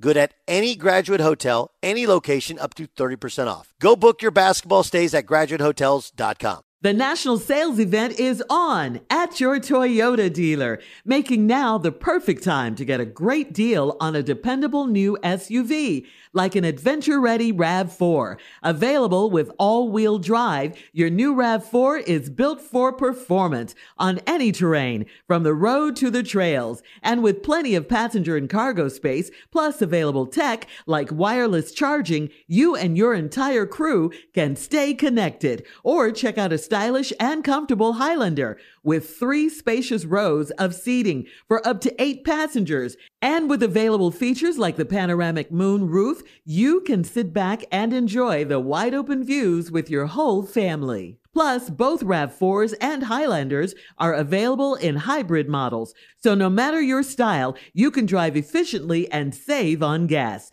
So visit your local Toyota dealer and check out amazing national sales event deals on RAVs, Highlanders, and more when you visit buyatoyota.com. Toyota, let's go places. So, um, I I laughed. I laughed this weekend. You guys know who Kerryon Johnson is? Kerryon Johnson's a running back for the Detroit Lions, and um, remember he played at Auburn. I liked him first. I liked his name. Like I was like, wow, that's really his name, Kerryon Johnson. Like, yeah, that's his name. Uh, anyway, Kerryon Johnson. He's had, had a bit of an injury plagued uh, career so far, as he was drafted by and plays for the Detroit Lions. So over the weekend, I was I was watching and I thought this is exactly what I thought. Um, Kerryon Johnson was uh, basically uh, was basically asked, you know, why he, you know, was uh, what was it? Um, I'm trying to think how it was worded. The Detroit Lions drafted another running back. That's basically what it is. And you know what happens when somebody drafts a running back? You start to get a little tight about it or whatever. D'Andre Swift is a supreme talent, and he was drafted in the second round, pick 35. So D'Andre Swift posted a video of him working out, and somebody tweeted at Kerryon Johnson, you know, hey, this dude's going to take your spot. And Kerryon Johnson tweeted, you know, that you'd be amazed at how many people work out without posting the video. Right? It is. I think. I think it was music. Help me out. Wasn't it? Um, you can't actually work out without posting the video. Something like that. I thought it's a great line, right? Which is how most of the NFL sees these workouts. Like, I got it. Your your gr- basketball players the same. Awesome. You're one on cone. You're amazing. All of these guys are working out different different levels of intensity, but like you know, Melo at that gym in New York where he's getting buckets. You're like, man, Melo's getting after it. They're all you don't. None of these guys are sitting around just eating bonbons all summer. Yeah, he makes a lot of shots. You know why? He's a professional basketball player. They all make shots, and they're amazing. The worst shooters in the NBA, you play against them in a pickup game, and they never miss. You're like, what the hell? That's why they're pros.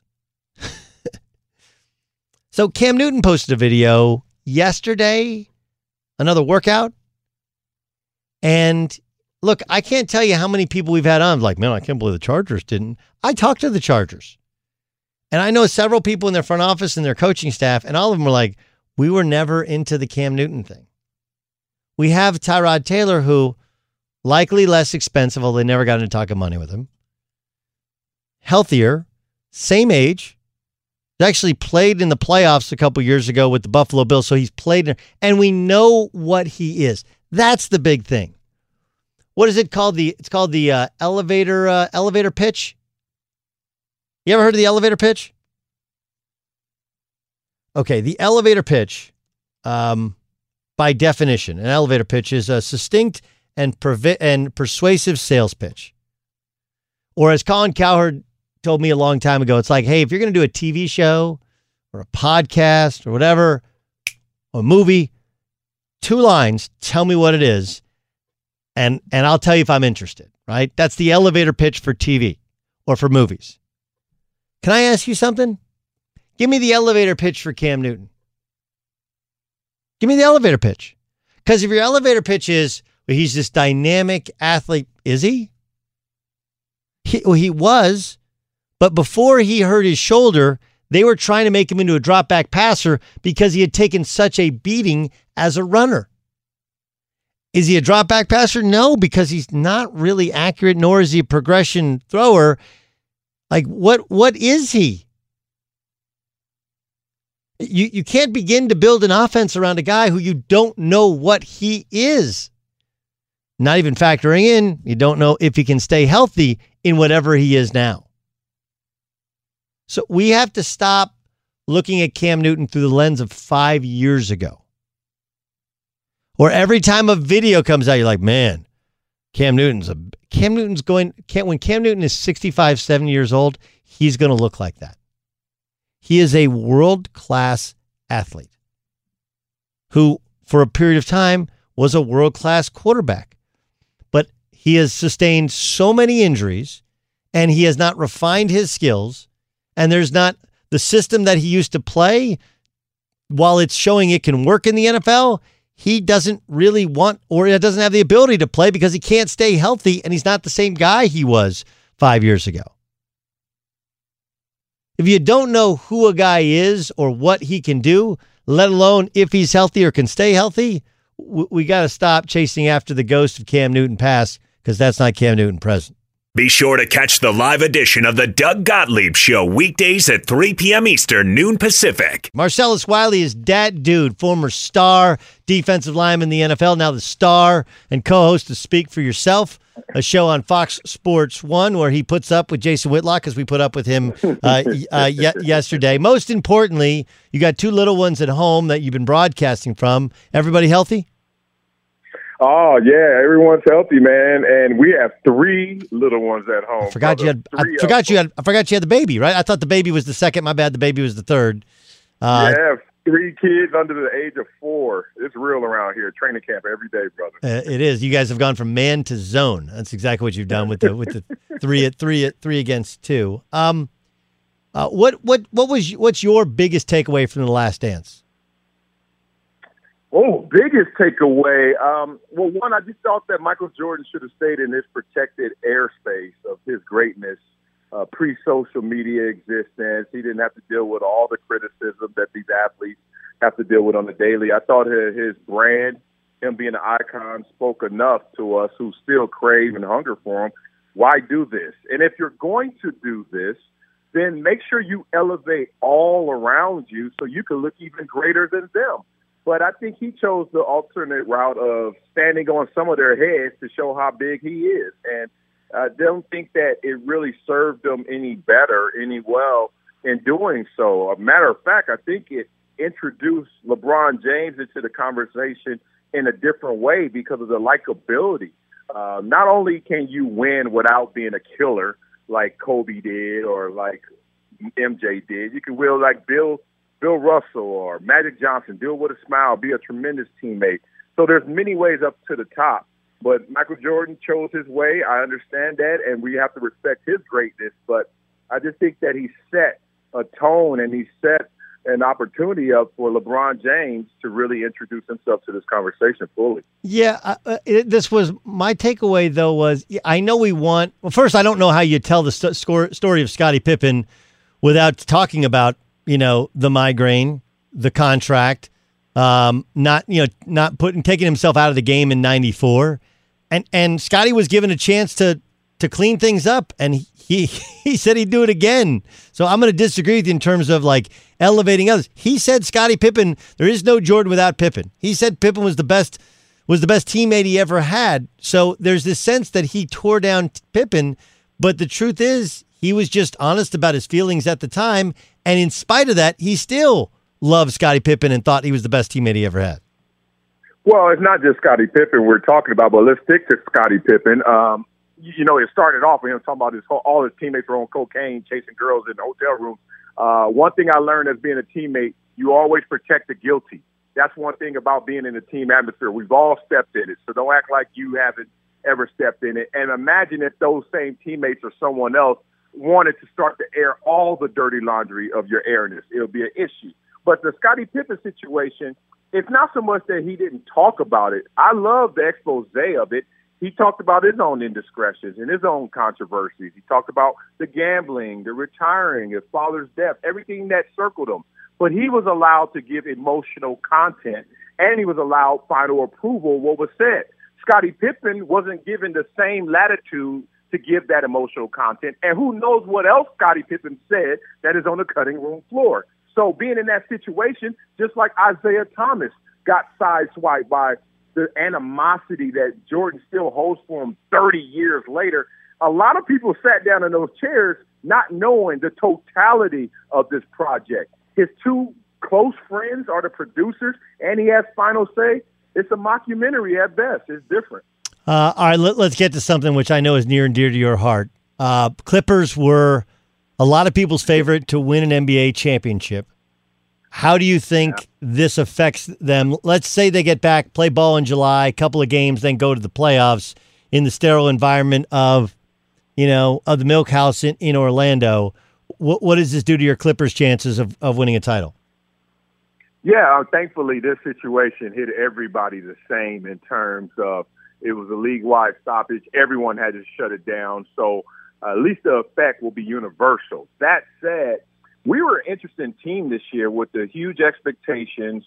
And then we won games, but we weren't playing optimal basketball. We weren't playing our best basketball, even with our record, even with us beating the Lakers two or three times, the best team in the West. We still didn't hit our stride. So maybe the last 10 games in terms of chemistry, in terms of understanding where everyone's going to be and really honing in on your role. I think the last 10 games it felt that way and then the stoppage. So I don't think we will have the most drastic effect and it won't be so negative with the Clippers because they don't have a ton of muscle memory of the times that they were doing everything and hitting it in stride. I think the opposite effect may happen with the Lakers, who have so many memories and know what that feeling is of them just being together and clicking. And now the stoppage to try to get that back, to try to create some form of momentum uh, after that standstill when they already had hit their stride. Sometimes that could be a haunting memory of, oh, I know how it felt. I know when we were at our best and we're not there as everyone sputters to try and get back to normal. So I think the Clippers will be fine. I think it's just, you know, take a little notice at the Lakers who are playing insane basketball and this stoppage obviously has to hurt. Will we consider this a legit championship if it's settled in the milk house in front of no fans? Uh, I don't know if we will, but flip the W over. Me, I will because I know how hard it is to play any sport. Whether if it's shortened for all of us, 99 basketball season in the Spurs. Some people still want to say asterisk. Not me. I'm a guy that says, look, we all have to suffer through the same situation. And right now, the circumstances dictate that it may be a shortened season, certainly already interrupted. Once they resume and play playoff basketball and crown a champion, I'm not going to look at that ring that they attained with one less diamond or one less carat. I think that they would have went out there and served this purpose of being champions. So not for me, but I understand there's going to be a conversation and an argument. Marcellus Wiley, dat dude, of course, former star defensive lineman in the National Football League, turned broadcaster extraordinaire. You see him on Speak for Yourself uh, every day on Fox Sports One alongside uh, Jason uh, Jason uh, Jason Whitlock. Um, okay, Dak Prescott suppose, mm. supposedly says, "Hey, you want you want a fifth year? I want forty five million that fifth year." There's some disputing what the actual numbers are. What's your evaluation of the value of Dak Prescott? Wow, uh, it's funny, man. I mean, look, former player in me, like the value is what they're going to give you. Right. Uh, I felt I felt weird when I made more money than Bruce Smith and Junior Seau, but I took it, and those guys congratulated me in taking it uh, because you you do feel that responsibility of always trying to raise the bar because it helps everyone. All ties will raise all the boats. That said, this situation is getting a little too expensive if if this report is true. Listen to how they're saying five years, 175 in, in this situation with Dak Prescott, and he's balking at that. I'm going under the assumption that this report is true. Now, my teammates used to say sometimes you could get a little too Gucci. And getting too Gucci is getting a little too expensive. You're getting a little too high on yourself. And that's where I think Dak is starting to flirt with being a little too Gucci, especially when they already have the Gucci knockoff on the roster in Andy Dalton for the cheap.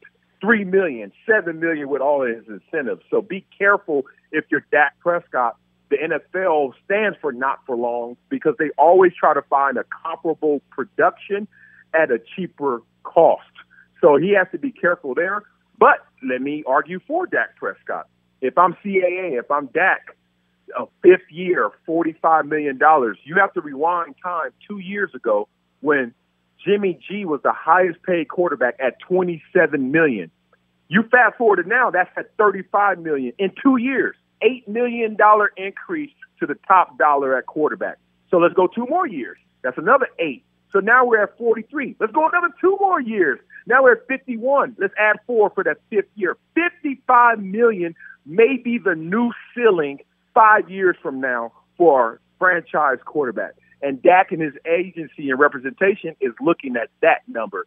You have to understand where they're coming from in that perspective. That's why I think they want a shorter deal to get this done. That's an amazing way of looking at it. I, I would tell you that uh, I think it's a great, it's interesting in terms of the rate of increase. We don't know what it looks like coming out of the pandemic and how that affects budgets and how that affects numbers, right? I mean, he may have timed right. out perfectly only to only to have timing work against him, but it's going to be really interesting. Uh, uh, my my last thing is this: the last day you do a show at home before you go back to studio, shouldn't you do it from the hot tub? if I had the body I had 20 years ago, I certainly would, but it's funny. I've done some Instagram lives and stuff in the hot tub, yeah. and it's it, look the water is damn near on my lips. I'm I'm covering so much of my body in that water, submerging it. so people don't see what happened to me over the years. But man, I, look, there's silver linings in this situation. I'm sorry it's not universal for everyone, but we're all responding to this pandemic and the shutdown and the stay-at-home orders differently. And to tell the truth, our job doing it in your backyard versus going to the studio, going through the traffic, etc. It's easier to do it at home. Am I going to be mad we have to go in? Absolutely not. But I certainly am enjoying the blessing of just going out the back back door and just hitting it and going to work. Awesome stuff. Uh, take care of those three little kids. Uh, enjoy the zone defense, and we'll talk to you later. All right, man. Take care, Doug. One of All the right. best guys in the business, Marcellus Wiley, that dude. Find a guy that has something bad to say about Marcellus. They don't exist. Don't exist. Uh, Taysom Hill is the heir apparent. Well, what do we think about that? We'll tell you next. Be sure to catch the live edition of the Doug Gottlieb Show weekdays at 3 p.m. Eastern, noon Pacific on Fox Sports Radio and the iHeartRadio app. Welding instructor Alex DeClaire knows firsthand how VR training platforms like ForgeFX can help meet the demand for skilled workers. Anywhere you go look, there's going to be a shortage of welders. VR training can help welding students learn the skills they need to begin and advance in their career. The beauty of virtual reality is it simulates that exact muscle memory that they need. Explore more stories like Alex's at meta.com slash metaverse impact. Witness the dawning of a new era in automotive luxury with a reveal unlike any other as Infiniti presents a new chapter in luxury, the premiere of the all new 2025 Infiniti QX80. Join us March 20th live from the edge at Hudson Yards in New York City, featuring an unforgettable performance by Grammy and Academy Award winning singer, songwriter, and composer, Jon Batiste. The all new Infiniti QX80 is unlike any luxury SUV you've ever seen. Smart enough to anticipate your needs, even before you do. Every line, curve, and detail was thoughtfully crafted so everything for every passenger feels just right. Don't miss it. Mark your calendars and be the first to see it March 20th at 7 p.m. Eastern, only on iHeartRadio's YouTube channel. Save the date at new-QX80.com. 2025 QX80 coming this summer. Discover BetMGM, the betting app sports fans in the capital region turn to for nonstop action all winter long. Take the excitement of football, basketball, and hockey to the next level with same game parlays, exclusive signature bets, odds boost promos, and much more. Plus, now you can sign in, place bets, and manage your cash balance under the same BetMGM account in DC, Maryland, and Virginia. With the same username and password throughout the DMV, it's never been easier to play with the king of sportsbooks. Download the BetMGM app today. BetMGM is an authorized gaming partner of the NBA and an official sports betting partner of the NHL. BetMGM and GameSense remind you to play responsibly and offer resources to help you make appropriate choices. Please gamble responsibly. BetMGM.com for terms and conditions. Must be 21 years of age or older to wager. Washington, D.C. only. Please gamble responsibly. Gambling problem? Call 1 800 Gambler. Traveling to watch college hoops this winter? No, you got to stay at graduate hotels. They're obsessed with college basketball just like us. Each hotel has a unique look, inspired by the local team and its traditions. And as a sports fan, you'll really get graduate hotels and all the cool specific design details. Chapel Hill, Bloomington, East Lansing Storrs, they're all in hometowns of some of college basketball's most iconic programs. And the hotels bring you into that story with every visit. Why would you stay anywhere else? Graduate Hotels has over 30 hotels coast to coast, down south, all over the Midwest. So the odds are there's one out there where you're going, especially games and big conferences. Check out all the graduate locations at graduatehotels.com. And when it's time to book, get up to 30% off a stay with the code DOUG. That's my name, D O U G. Good at any graduate hotel, any location, up to 30% off. Go book your basketball stays at graduatehotels.com. Hey guys, Rob Parker here to tell you the national sales event is on at your Toyota dealer, making now the perfect time to get a great deal on a dependable new Toyota truck like the rugged half ton Tundra. Workhorse by nature, powerhouse by design, the Tundra combines raw capability with premium comfort and advanced tech to fuel your wildest adventures. And with the available iForce Max hybrid powertrain, you can take electrifying horsepower power further than ever before. Or check out the fully redesigned Tacoma, delivering trail dominating power and captivating style. The new Tacoma was born to make your off roading dreams come true. And with the new available tech, this legendary truck is getting even better. And when you buy a Toyota truck, you buy Toyota dependability, meaning your truck will hold its value long into the future. So visit your local Toyota dealer and check out amazing national sales event deals when you visit buyatoyota.com. Toyota, let's go places. Every day at this time, the Doug Gottlieb Show, we try and get you a portion of a previous show on Fox Sports Radio, Fox Sports One, we call it. And now, What's up, the Fox? Nick Wright, first things first, talking about Taysom Hill being the next franchise quarterback in NOLA. I am doubting everyone within the Saints that thinks this is viable or a plausible option. Some facts about Taysom Hill. When the next NFL season starts, he'll be 30 years old. He will go into his age 30 season with his career high for pass completions in a game being at one. He's literally never completed more than one pass in any game, and he's only completed seven passes, including the playoffs, in his career. And look, I I understand that this is um this is really uncharted territory. Right? You got uncharted territory for a guy to be a gadget player for a good chunk of time and then all of a sudden be a starting quarterback in the NFL and be one with the New Orleans Saints. How old was Kurt Warner when he started his first game with the St. Louis Rams? Kurt Warner was 28 years old. He had played in one game and thrown 11 passes in 1998. In 1999, Marc Bulger was supposed to be the starting quarterback, wasn't he? Of the St. Louis Rams. He got, no, it's Trent, Trent, Green. Excuse me. Trent Green was supposed to be the starting quarterback. Trent Green got hurt, and uh, Kurt Warner, in the greatest show on turf, threw 41 touchdown passes, and he hadn't had a touchdown pass before it.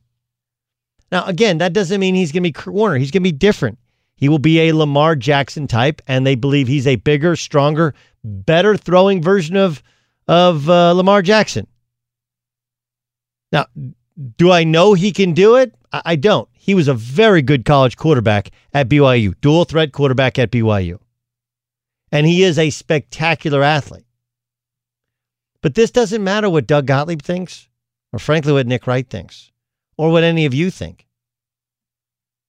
The, the guy who swears by him, the guy who is who is creating this avenue for um, Taysom Hill to be the starting quarterback of the New Orleans Saints is Sean Payton. Sean Payton has forgotten more about offensive football than all of us will know combined. Look, does that mean that he's going to kill it, that he's going to nail it? No. No. Pete Carmichael's our offensive coordinator, right? It's his 12th season as offensive coordinator, tutoring the quarterbacks in the first three years of the club. So Pete Carmichael is a guy who knows a thing or two about what it takes to be a quarterback. Joe Lombardi, who, by the way, went to the Air Force Academy. You think he knows a little bit about option football? But this is his 12th season with the offensive staff. So all of these guys have signed off on it. Carmichael, Lombardi, Sean Payton, right? And by the way, um, you know, Pete, Lom- Pete Lombardi was with the Detroit Lions when Matt Stafford had his record setting year throwing the ball to Calvin Johnson. So, like, look, these guys have been around the league. They've had Sean Payton was the one who d- who discovered Tony Romo at Eastern Illinois. He wasn't drafted, took him as an undrafted free agent, but he was the one who stood on the table and believed in him. He's tried to get him to New Orleans several times over. It doesn't matter what we think. What, you, what you're telling us is, and again, Nick's not the only one with this thought, and he makes some really good points. But what you're telling us is that because you haven't seen it happen, you don't believe that it can ever happen. And what they're saying is like, look, the guy knows every position. He's going to know our offense. We've been able to develop him. if he was on the normal path, normal track of coming out of college. Remember, he played six years because he got hurt so much. He needed those couple of years to develop to for his body to to heal up. Now it is healed. This isn't a dude who can't throw. Hey, by the way, Rich Gannon, you know what he came to the NFL as? What was he drafted into the NFL as? A defensive back by the Minnesota Vikings. Right? He was drafted as defensive back. Later on in his career, he became the MVP of the NFL when he was developed by Jon Gruden. And if you remember, the year after the Super Bowl, Gruden had already left and they got embarrassed in the Super Bowl. He got hurt. The second he got hurt, the roof fell in with the Oakland Raiders. So I don't know if Taysom Hill, I can't wait to see it. I do think this is a wave of the future is finding quarterbacks that can run some zone read, that can play 11 on 11 football, and that, oh, yeah, by the way, can also throw it. And I think he can spin it, but it doesn't matter what I think. It doesn't matter what you think. It doesn't matter what Nick Wright thinks. The guys who have seen Taysom Hill for the last three years and coached him and know what they want to do and how they want to evolve that offense believe in him. And if you see a guy every day and you believe in him, God bless you. That's what the Fox said. What does the fox say? That makes sense. Am I making sense to you there, uh, um, uh, rhyme music? Yeah, it uh, makes a lot of sense to me. I mean, is it fair to say, hey, I have some doubts about how effective he may be because we haven't seen him do it in the NFL? Yeah, I could understand why you may have your doubts, but I largely agree with you in the sense that either Sean Payton is pulling off the greatest hoax in the NFL in a long time by swearing that Taysom Hill is their next guy, going back to when we talked to him at the Minnesota Super Bowl, or he truly believes that he can be a franchise quarterback and they're going to completely remake the team around him, unlike a team that they had surrounding Drew Brees. I'm with you. I'm with you. It'll be a different look. It'll be a different team, have a different feel. And my guess would be that if this is Drew Brees' last year, you'll see more of Taysom Hill this year in terms of throwing the football. They started breaking out that red zone package just two years ago, and they've, they've developed it. It's really kind of cool what they've done. All right, coming up next, we got a lot of things still to get to. Um, Ken Rosenthal next hour. Plus, please stop trying to make all time greats into normal people. I'll explain next in the Doug Gottlieb Show. Fox Sports Radio has the best sports talk lineup in the nation. Catch all of our shows at foxsportsradio.com. And within the iHeartRadio app, search FSR to listen live. What up, Doug Gottlieb Show, Fox Sports Radio. Hope you're having a great day. Doug Gottlieb Show rolls on. We had Marcellus Wiley. We had Brandon Weeden. If you missed any of those interviews, uh, download the Doug Gottlieb Show podcast. It's available every day. Every single day. Every day. Um, and I, I, I want to invite you to do something here. We we like to look at other people through a lens that we can relate to. Right? Oh, that remembers, reminds me of my Uncle Jimmy. Right? Ah, reminds me of my Uncle Jimmy. My Uncle Jimmy was like that, always talking about the past. Ah, it reminds me of like, no, no, no, no, no. And I mean this in regards to Michael Jordan coming off of the last dance. There are people that are pushing back against Jordan saying, why is he doing this? Marcellus Wiley joined us. You know, why is why is Jordan? It should be just all positivity. What? Excuse me. Would anybody ever watch that?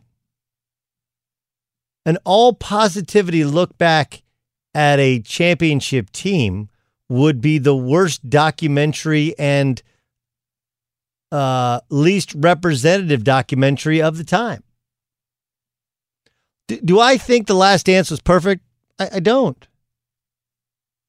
I don't. There was some there was some flaws to it. Some of the episodes kind of meandered around. Some of the backstories weren't told.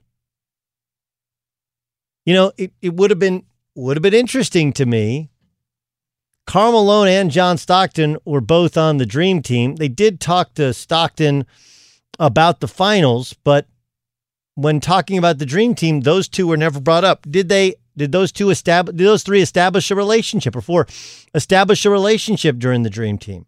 How did that play out? In if everything is backstory, backstory, backstory, so that we understand all that's going into the '98. That's how I read it. Well, there were certain backstories that were important that weren't told. And there were certain ones that weren't important that were told. It was a mix of a Michael Jordan documentary with a Bulls doc, Bulls explanation documentary, uh, where you got backstories on some of the important pieces. So I look at this thing and I'm like, wow, that was kind of a mixed bag there. Was it perfect? No. Part of it is the guy who possessed the rights to use that footage happened to be the greatest player of all time. Gets a little tricky. Now, could Jordan have said, Hey, I'll do all your interviews. I don't want any creative control. You do what you want with it? Yeah, he could have. But have you you ever watch the show Billions? The very first episode? What does what does Bobby Axelrod say? What's the point of having FU money if one, every once in a while you don't say FU? What's the point of holding on to that footage and the rights of that footage for over 20 years if you're not going to use some of your power and influence so that, you know, you don't talk about everything that you don't want to talk about? They talked about Jordan's gambling we may not have liked what the answer or how they came at, but they they talked about it. Talked about Jordan quitting and playing baseball. I thought it was kind of laughable that they tried to put some, you know, heart on the uh, uh, to dot an I with. Oh, you know, he actually he hit over 200. It was amazing. Like, no, it really wasn't. He wasn't good. There's a bunch that goes into it, but let's just kind of take a breath here and go, uh, okay, did you enjoy watching it? Yes. Did you learn something? Yes. Did they talk about all of the major stuff with the team? Yes, yes, and yes. I can't believe Jordan would act that way or talk that way or treat his teammates that way. You know why you don't understand that? Because you are not wired like one of the great athletes of all time. And, and that doesn't mean it's the only way. Tim Duncan is not Jason Kidd, is not Kobe Bryant, is not LeBron James, is not, they're not. But when we try to psychoanalyze all of these people and make them relatable to you and me, what we're missing is that dude is a killer. He's almost deranged in his desire to win games. Deranged. It reminds me of the old uh, fable of the scorpion and the frog. Scorpion can't swim, right? So he needs to get to the other side. He asks the frog, Can I hop on your back and sw- you swim across? The frog looks at him and says, But you'll sting me. You'll kill me. And if you sting, and, and, and the, the scorpion says, Hold on, I just want to ride. If I sting and kill you, we'll both die. So the frog thinks about it for a second and says, It's a good point. It's a good point. Hop on. Halfway between one shoreline and the next, the scorpion stings the frog. And the frog turns around and says, Well, why, why would you do that? As they both are about to perish. The scorpions can't swim, and the frog was going to die. And the scorpion replies, I couldn't help it. It's in my nature. I'm a scorpion. We want Michael Jordan to be something that he's not. We want him to be a guy that sits there and goes, you know, that wasn't the right way. Can't believe I acted that way. I wish I would have had greater balance. But one, he won all the time. So why would he do it any differently? He's crazy successful, crazy respected. His brand is synonymous with sport and championships and basketball. He's worth more than the owner of the Chicago Bulls, and he owns his own basketball team. You're asking Michael Jordan, essentially a scorpion, to be something that he's not. He can't. He can't. And and frankly, we want Karl Malone. Like I, I heard Karl Malone talking, and I was like, man, that's a little off. That's a little weird. Take a listen. So when I say the name Michael Jordan, what comes to mind? Michael Jordan. Michael Jordan. Well, what? Uh, like, what else I need to say? Thank you. Go ahead. So talk to me about the Game Six Finals in Utah when he stole the ball. Why? Why? Why do I have to? But I tell you this, I'm all man, and I accept the responsibility for not winning one, and we was there. We just happened to be playing the Chicago Bulls, which wasn't just Michael Jordan, by the way. And I have the utmost respect for Michael, but I never thought I was playing Michael Jordan. I was playing the Chicago Bulls. You know, everybody say this person was a bad man and all that. Well, yes, I give them respect. I'm a man, and I was a bad too. So that's how I look at that, and and that's who I am. Maybe in my older years, I can call it that bluntly, but I'm just calling it like I see it. Um, yeah, I, I mean, look, there's there's part of that which I totally get. Look, I, he was a badass. I was a badass. I'm okay, I'm okay saying that. I wish I would have won. I take responsibility. I mean, I understand what he's saying. Don't you just wish he could have been more like he says about being straightforward? I wish he would have been actually more understandable, relatable to me. But then I think back and I think, well, Karl Malone was was wired as a guy who thought he could score on anybody, thought he was a badass. Was in fact, he's the second all-time leading scorer in the history of the NBA.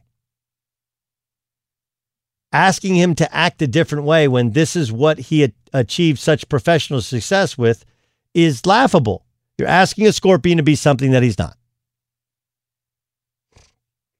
You're asking him to bend the knee and bow down to Michael Jordan, and that is not in his nature. It's just not. It, it, it by the way, you know, Paul Pierce has caused uh, quite an uproar because he didn't have him as one of the top five players of all time. Now, Le- LeBron James is, excuse me, Paul Pierce has caused quite an uproar because he didn't have LeBron James listed as one of the five best players of all time. I can tell you that there are a lot of former NBA players and some current NBA players, but former NBA players like he's just not wired like those other guys. Yes, Larry Bird loved to pass, was a great passer. But Larry Bird was a ferocious trash talker and wanted the ball and wanted the responsibility of making all the big plays at the at the right moment.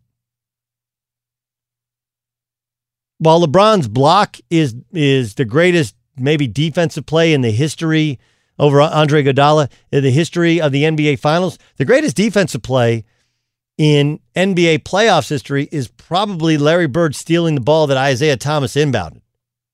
They were going to lose at home. The Pistons were going to beat them in Boston Garden. They were going to lose the series, and Bird stole the ball and passed to DJ, who laid the ball in. Bird was unrelatable. Bird was slightly aloof. Bird was of the same elk, like a psychotic killer of a of a of a winner as Kobe, as Jordan, but not as LeBron. So I, I don't like the I don't I, I do think there's some personal animus there for Paul Pierce, who by the way is also wired like those guys. But we're asking Paul Pierce to turn off his competitive gene, a guy he thought he was better than, whether he was or wasn't, it doesn't matter. Like you're talking to Paul Pierce, who like, look, I've played against him. I think I'm better than him. I don't think he's one of the five greatest players of all time. Like we're asking Paul Pierce to be something he's not. If you're that type of competitor your entire life, then all of a sudden you're supposed to turn off the competitive juices so you can analyze players, many of whom you've never seen play. That's not going to happen. Fox Sports Radio has the best sports talk lineup in the nation. Catch all of our shows at foxsportsradio.com. And within the iHeartRadio app, search FSR to listen live. Doug Gottlieb Show, Fox Sports Radio. Buyer, I have a question for you. I know you're doing other stuff, and I I apologize for slamming the brakes on on you prepping Okay, for uh, all right. for for everything else you have to Don't do. mind my typing. It's all um, it's okay if you can type and do this. That, that's cool. Um, NBA lockout seasons. Yes. Okay. Which years were they? 99 and 2011 Okay. of what I Um, can remember. Right, right, right. Um, in 2011, 2011, the season began uh, on Christmas Day. People forget about that, right? 99, it began in January. And uh, 99 was the first year, obviously, without Jordan. Who was the champion? The Spurs. Do you remember what Phil Jackson said about them? Um, not uh, verbatim. Right. But basically, he said, not a true champion. Yes. Right? Correct. Okay. Um, do you remember who won the 2011 championship? Uh, 2011 Mavericks, and then the 2012 was the Heat, right? Uh, yes, 20. So 2012 was the Heat. I, have you noticed no one said that about the Heat with their lockout short? Like they won a lockout shortened season. No one said that. Correct. So it's it's really interesting. Um, okay, so this season you had 60, as you accurately point, painted. They want to get 70 games in. Some teams are like 62, 63. Some are like 67. They want to get basically a couple of games in. They can't call them exhibition games, but they want to have kind of exhibition games. Get it to a nice even number of 70 and then get to the playoffs, right? Yep. So 70 games is way more than 50 they played in 99. But because we slammed the brakes in the season for what will be three and a half months by the time we get back up and rolling, and then we'll be playing in a true neutral environment, I think that's actually the best part. Like, this is what the NCAA tournament kind of sort of wanted to be, which is let's put them in a true neutral environment, just find out who the best teams are. The problem is that we there is no correlation between season and playoffs now. Um, I just wonder if we are in the short term or long term ever going to believe this is a true champ. Is it? I, I have a belief here, but how do you think we're going to judge uh, who wins it? I believe, and I, I hope this answers your question, but I believe that if a shortened playoffs was instituted, it would be about 100 times worse than 99 or what ended up being the 2012 champions for the simple fact of the the path that they took. Um, so I, th- I think it's I think it's imperative for the NBA to have a full playoff where you have a seven game series instead of um, and still sacrifice the 12 regular season games. But I, I think that because of the situation where we are, most people would understand and I think be okay. Um, I'm not saying won't be okay with it. I think we'll all be okay with it. I'll watch it. I'm saying, you know, 10 years from now, we can look back and Lakers, Clippers, whoever wins it, will we say, yeah, that was the that was the pandemic short if the playoffs are fully intact, even if they're on neutral court. And and and, and I I think that the 70 games will be fine. I think the backlash you could see is if you had to do best of 3s or best of 5s. I think that the 70 though would be fine that you wouldn't even remember it. Mm. Mm. Um, I, I can I tell you what I think? Sure. I mean, it is the Doug Gottlieb show, I guess, right? I think it's going to depend on who wins it. Really? Yeah. Like if we have Lakers and Clippers in the Western Conference Finals, you know, and one of those teams win, and then you know, uh, like let they play the Bucks in the championship, like yeah, I I kind of th- I think it'll depend on who wins it. It depends on who wins it, and and look, I believe. I, I you know we don't do it. Toronto won last year. Toronto's going to claim a chance, and the Golden State's kind of some some similar happened when Golden State won their first title, right? We do occasionally bring up that Golden State played against the Cavs without Kyrie after the end of game one, and Kevin Love never played. But we don't, that's not, we still say three championships Mm-hmm. in four years, right? When we talk about the three games to one comeback by the Cavs, we always leave out Andrew Bogut getting hurt. It was a really important part of the team, but we do remember that Draymond Green got suspended. That that helped trigger things. Um, but you know, I I look at it and I I think to myself, last year Toronto, yeah, they won in six, but Kevin Durant played like half of one game, and then everyone outside of Steph Curry got hurt, and Golden State still almost forced a game seven. Right? It was it was real, legitimately that close. So I, I but I don't think we're going to look back at because they beat Golden State and because Toronto had been good previously because of their record, I think we'll view it as a legit championship. And it is a legit championship, but they didn't play the Warriors at even close to full strength. I, I can definitely see what you're saying, and I think for and you say for whoever wins it. I mean, we're always harder on LeBron or the Lakers or that brand. I do think that if Giannis wins it in Milwaukee, Kawhi wins it with the Clippers, I think that their situation could be remedied, Doug, by a Spurs situation where when the Spurs ended up winning their other titles, I think it validated 1999 where it wasn't just the one off for those three years. But then when they come back and and uh, win in what 2003 and then 05 and 07, I believe were the years when they win those titles. Then you're saying, Oh, yeah. okay, yeah, now it's legitimate. But when in 1999 and 2000, and then the Lakers go and win three, you're like, oh, that's the one off. But I do think that the Spurs validated their titles by winning more titles. And I think whoever, if it was a Giannis or Kawhi situation, specifically really Giannis, where if then the Bucks would win others with him there, then that would solidify and make this one a a legitimate championship if they were to win it. Be sure to catch the live edition of the Doug Gottlieb Show weekdays at 3 p.m. Eastern, noon Pacific on Fox Sports Radio and the iHeartRadio app. All right, let's uh, welcome in uh, Ken Rosenthal, MLB on Fox, the athletics uh, insider as well. Ken, uh, where are we in the labor dispute um, with with baseball trying to get back into action? Well, Doug, that's a good question. Basically, right now they're negotiating on two fronts health and safety, and all the protocols that will have to be in place for the games to resume. And then this area they have not started negotiating on, but they're going to have to, it appears, economics. And will players take a further reduction in salaries? That's what the owners want. The players don't want that to happen. They've already agreed to prorated salaries. So if you play half a season, they get half their salaries. They feel that's more than enough considering that they'll be taking the risk of playing. So that's where we are. Those two things have to be resolved. Loose deadline of June 1st, and we'll see. What do you think? What's your gut tell you? My gut tells me they get it done. And there's no choice, really. Because if you go dark for 18 months and don't play this year, and then go dark for 18 months, that's what would happen, obviously. That would suck the life out of your sport. The financial losses would be hurtful to the owners. The lost year would be devastating to a lot of players. And it's just a bad outcome. You'd be taking your sport into a place worse than you did in 94, 95 when you had a strike.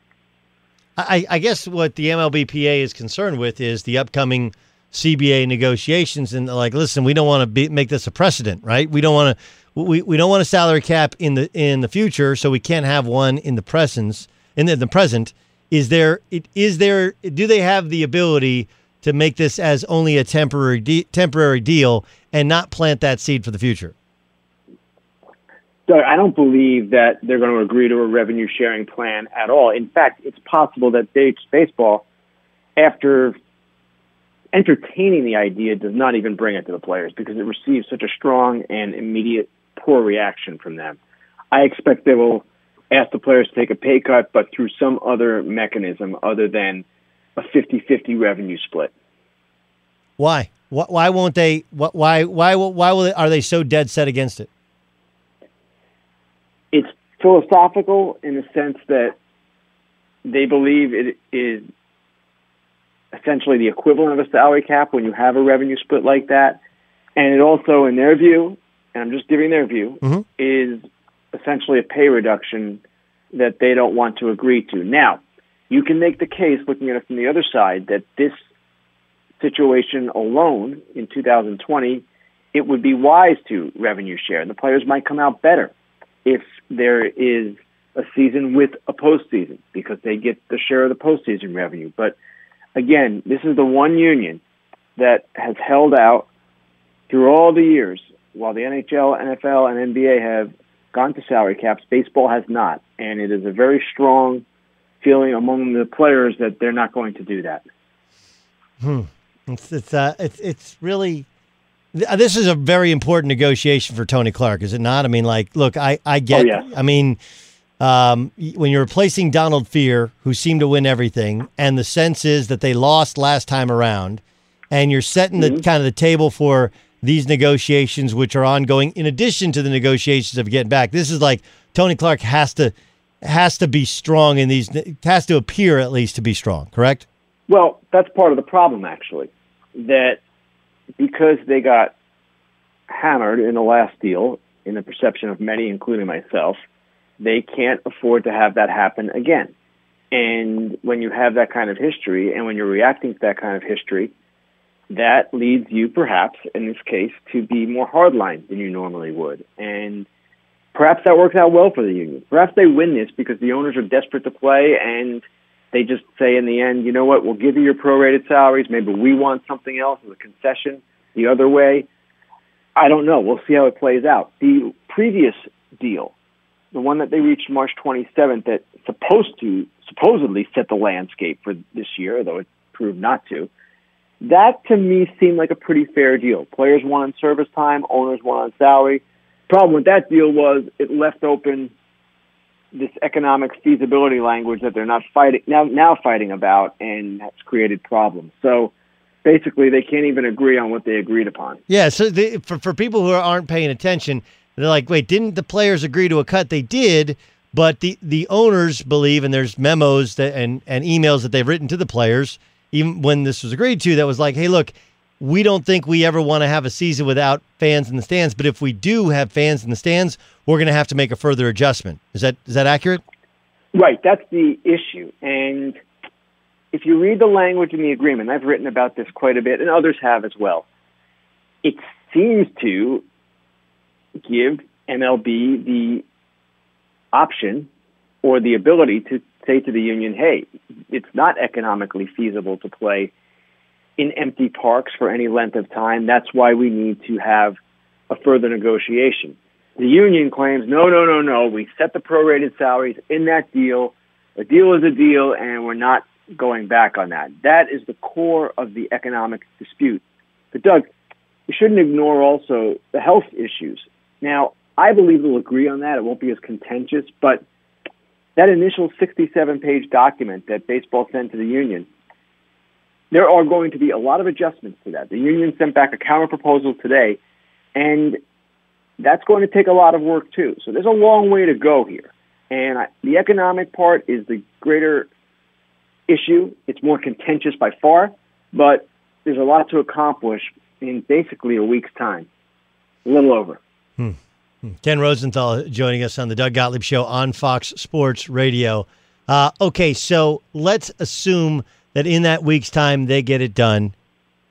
To your best guess, what does a baseball again, assuming they get the economics done, what is right. it actually? What does the the sport actually look like this year in terms of the divisions, where they play, and how the games are, you know, and and the rules that they put in place? Eighty-two game season teams mostly playing in their home parks to start off with. There might be a few that play in alternate sites or even their spring training sites, depending on the conditions in their states. The schedule would be regionalized. So an AL East team would play only against the AL East and NL East. An NL West team would play only against the NL West and AL West. There would be an expanded postseason. There would be a DH in both leagues, and there would be some other rules changes I expect, such as the extra inning rule, in which a tie game in the 12th inning, you put a runner on second to start the inning in the hope of getting the game done and not going 19 or 20.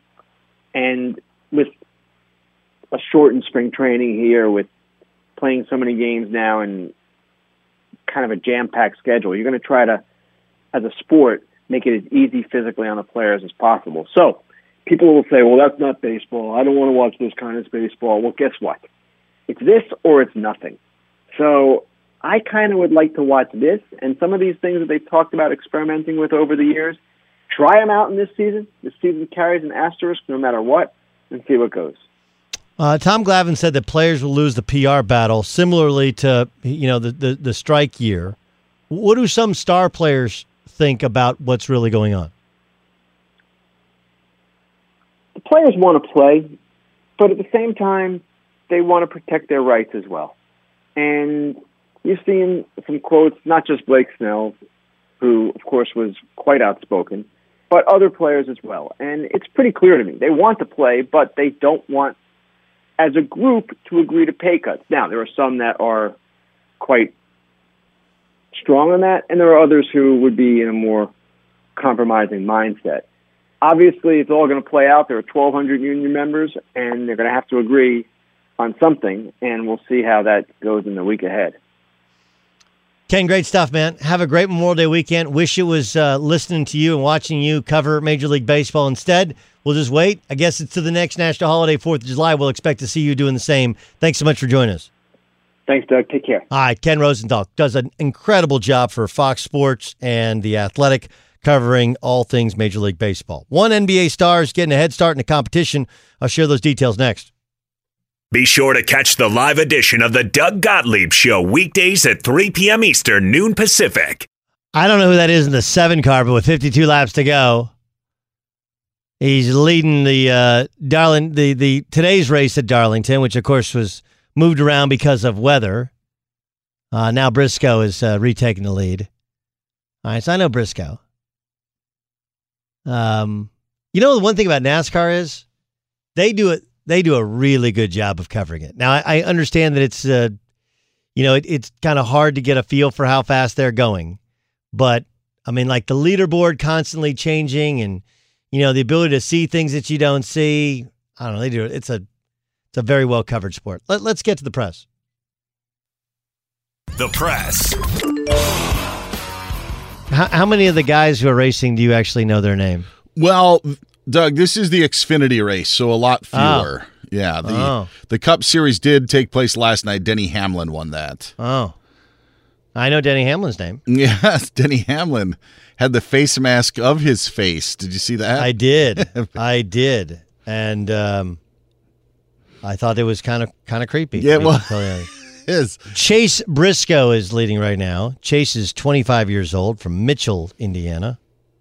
Chase Briscoe. You'll have some, you know, Kyle Busch is racing in this. You'll have some Cup Series guys in, but there's, uh, yeah, a lot more guys that it would be difficult for me to name in the Xfinity series.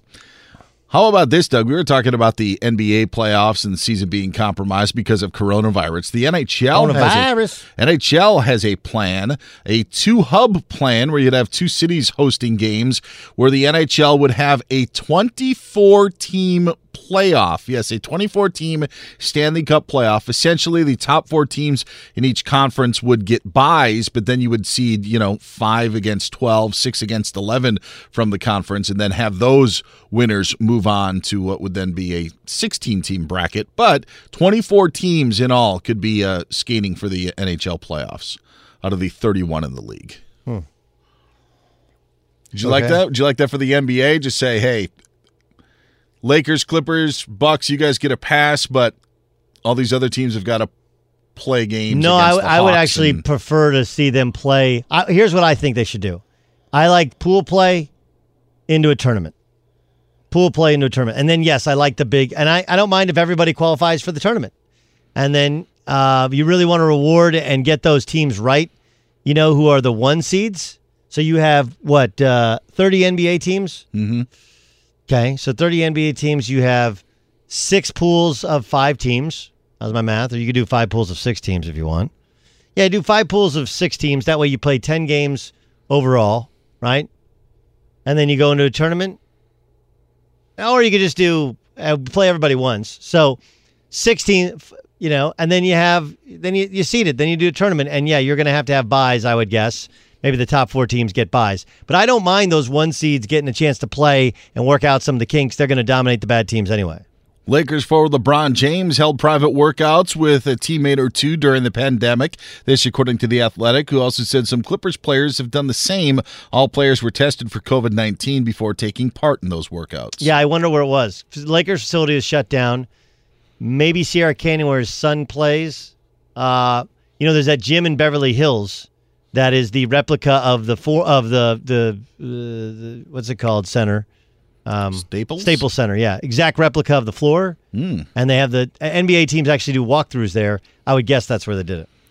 Some news in the NFL. Chiefs owner Clark Hunt spoke with 105.3 The Fan in Dallas and says that contract negotiations with quarterback Patrick Mahomes will begin this summer. Oh, yeah, begin the summer. That doesn't mean they're done, No. right? Yeah, it doesn't mean they're done. Could be uh, could be far apart. Uh, the Yeah.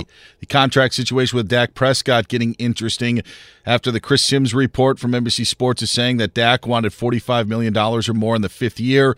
ESPN and the NFL Network say that the only dis- discussions between Dak and the Cowboys have been on the length of the deal. Cowboys want a longer contract. Dak wants a shorter deal.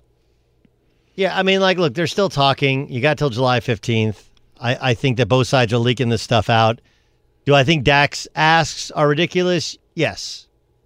But the Cowboys, you know, look, you, you could just shut down and not negotiate with him and just go, like, you know what? Honestly, we're done here. You're just going to play in the franchise tag. And if you don't want to show up, we got Andy Dalton. You could do that. I just, it's Jerry Jones. You feel like he's eventually going to give in. A nine part series focused on Tom Brady's nine trips to the Super Bowl will air next year on ESPN as Brady's 199 Productions Company will help co produce that series. Mm. Well, obviously, it would be made more powerful if he goes to another Super Bowl.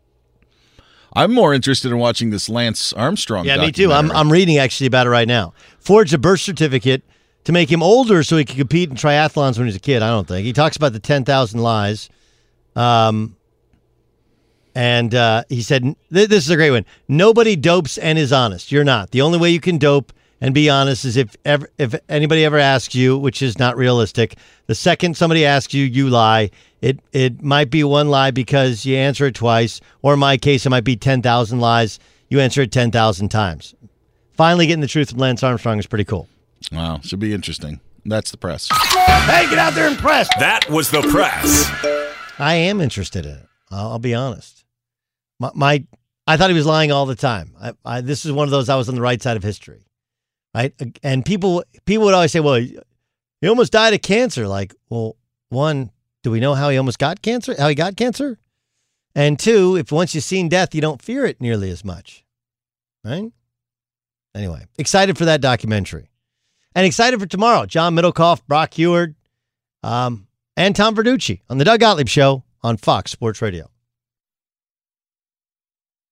Infiniti presents a new chapter in luxury, the premiere of the all new 2025 Infiniti QX80, live March 20th from the edge at Hudson Yards in New York City, featuring a performance by Jon Batiste. The all new 2025 Infiniti QX80 is an SUV designed to help every passenger feel just right.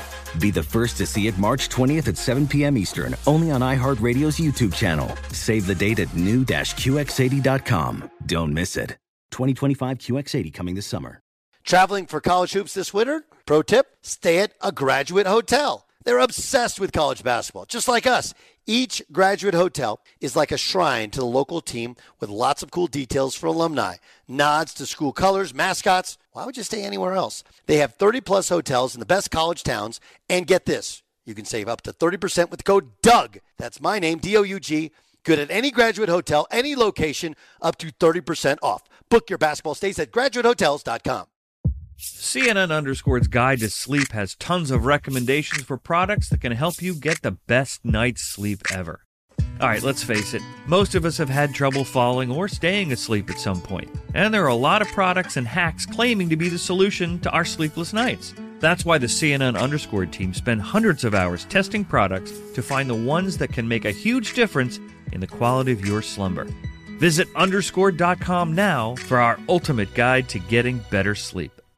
This is Holly Fry from Stuff You Missed in History class. The national sales event is on at your Toyota dealer, making now the perfect time to get a great deal on a dependable new SUV, like an adventure ready RAV4. Available with all wheel drive, your new RAV4 is built for performance on any terrain. Or check out a stylish and comfortable Highlander with seating for up to eight passengers and available panoramic moonroof. You can sit back and enjoy the wide open views with the whole family. Check out more national sales event deals when you visit buyatoyota.com. Toyota, let's go places. Billie Eilish and Finneas O'Connell, they're with us today on Crew Call. I'm your host, Anthony D'Alessandro. Billie's vocals, it was automatic art. You know, I had to like choose a more challenging route than just like da da da da. You know what I'm saying? Like it could have been like easier. And a lot of people have asked me like, how did you choose to have it be so soft and like so simple? And what else was it gonna like? That's what the song wanted. Thanks for listening to this episode of the Crew Call podcast on Deadline.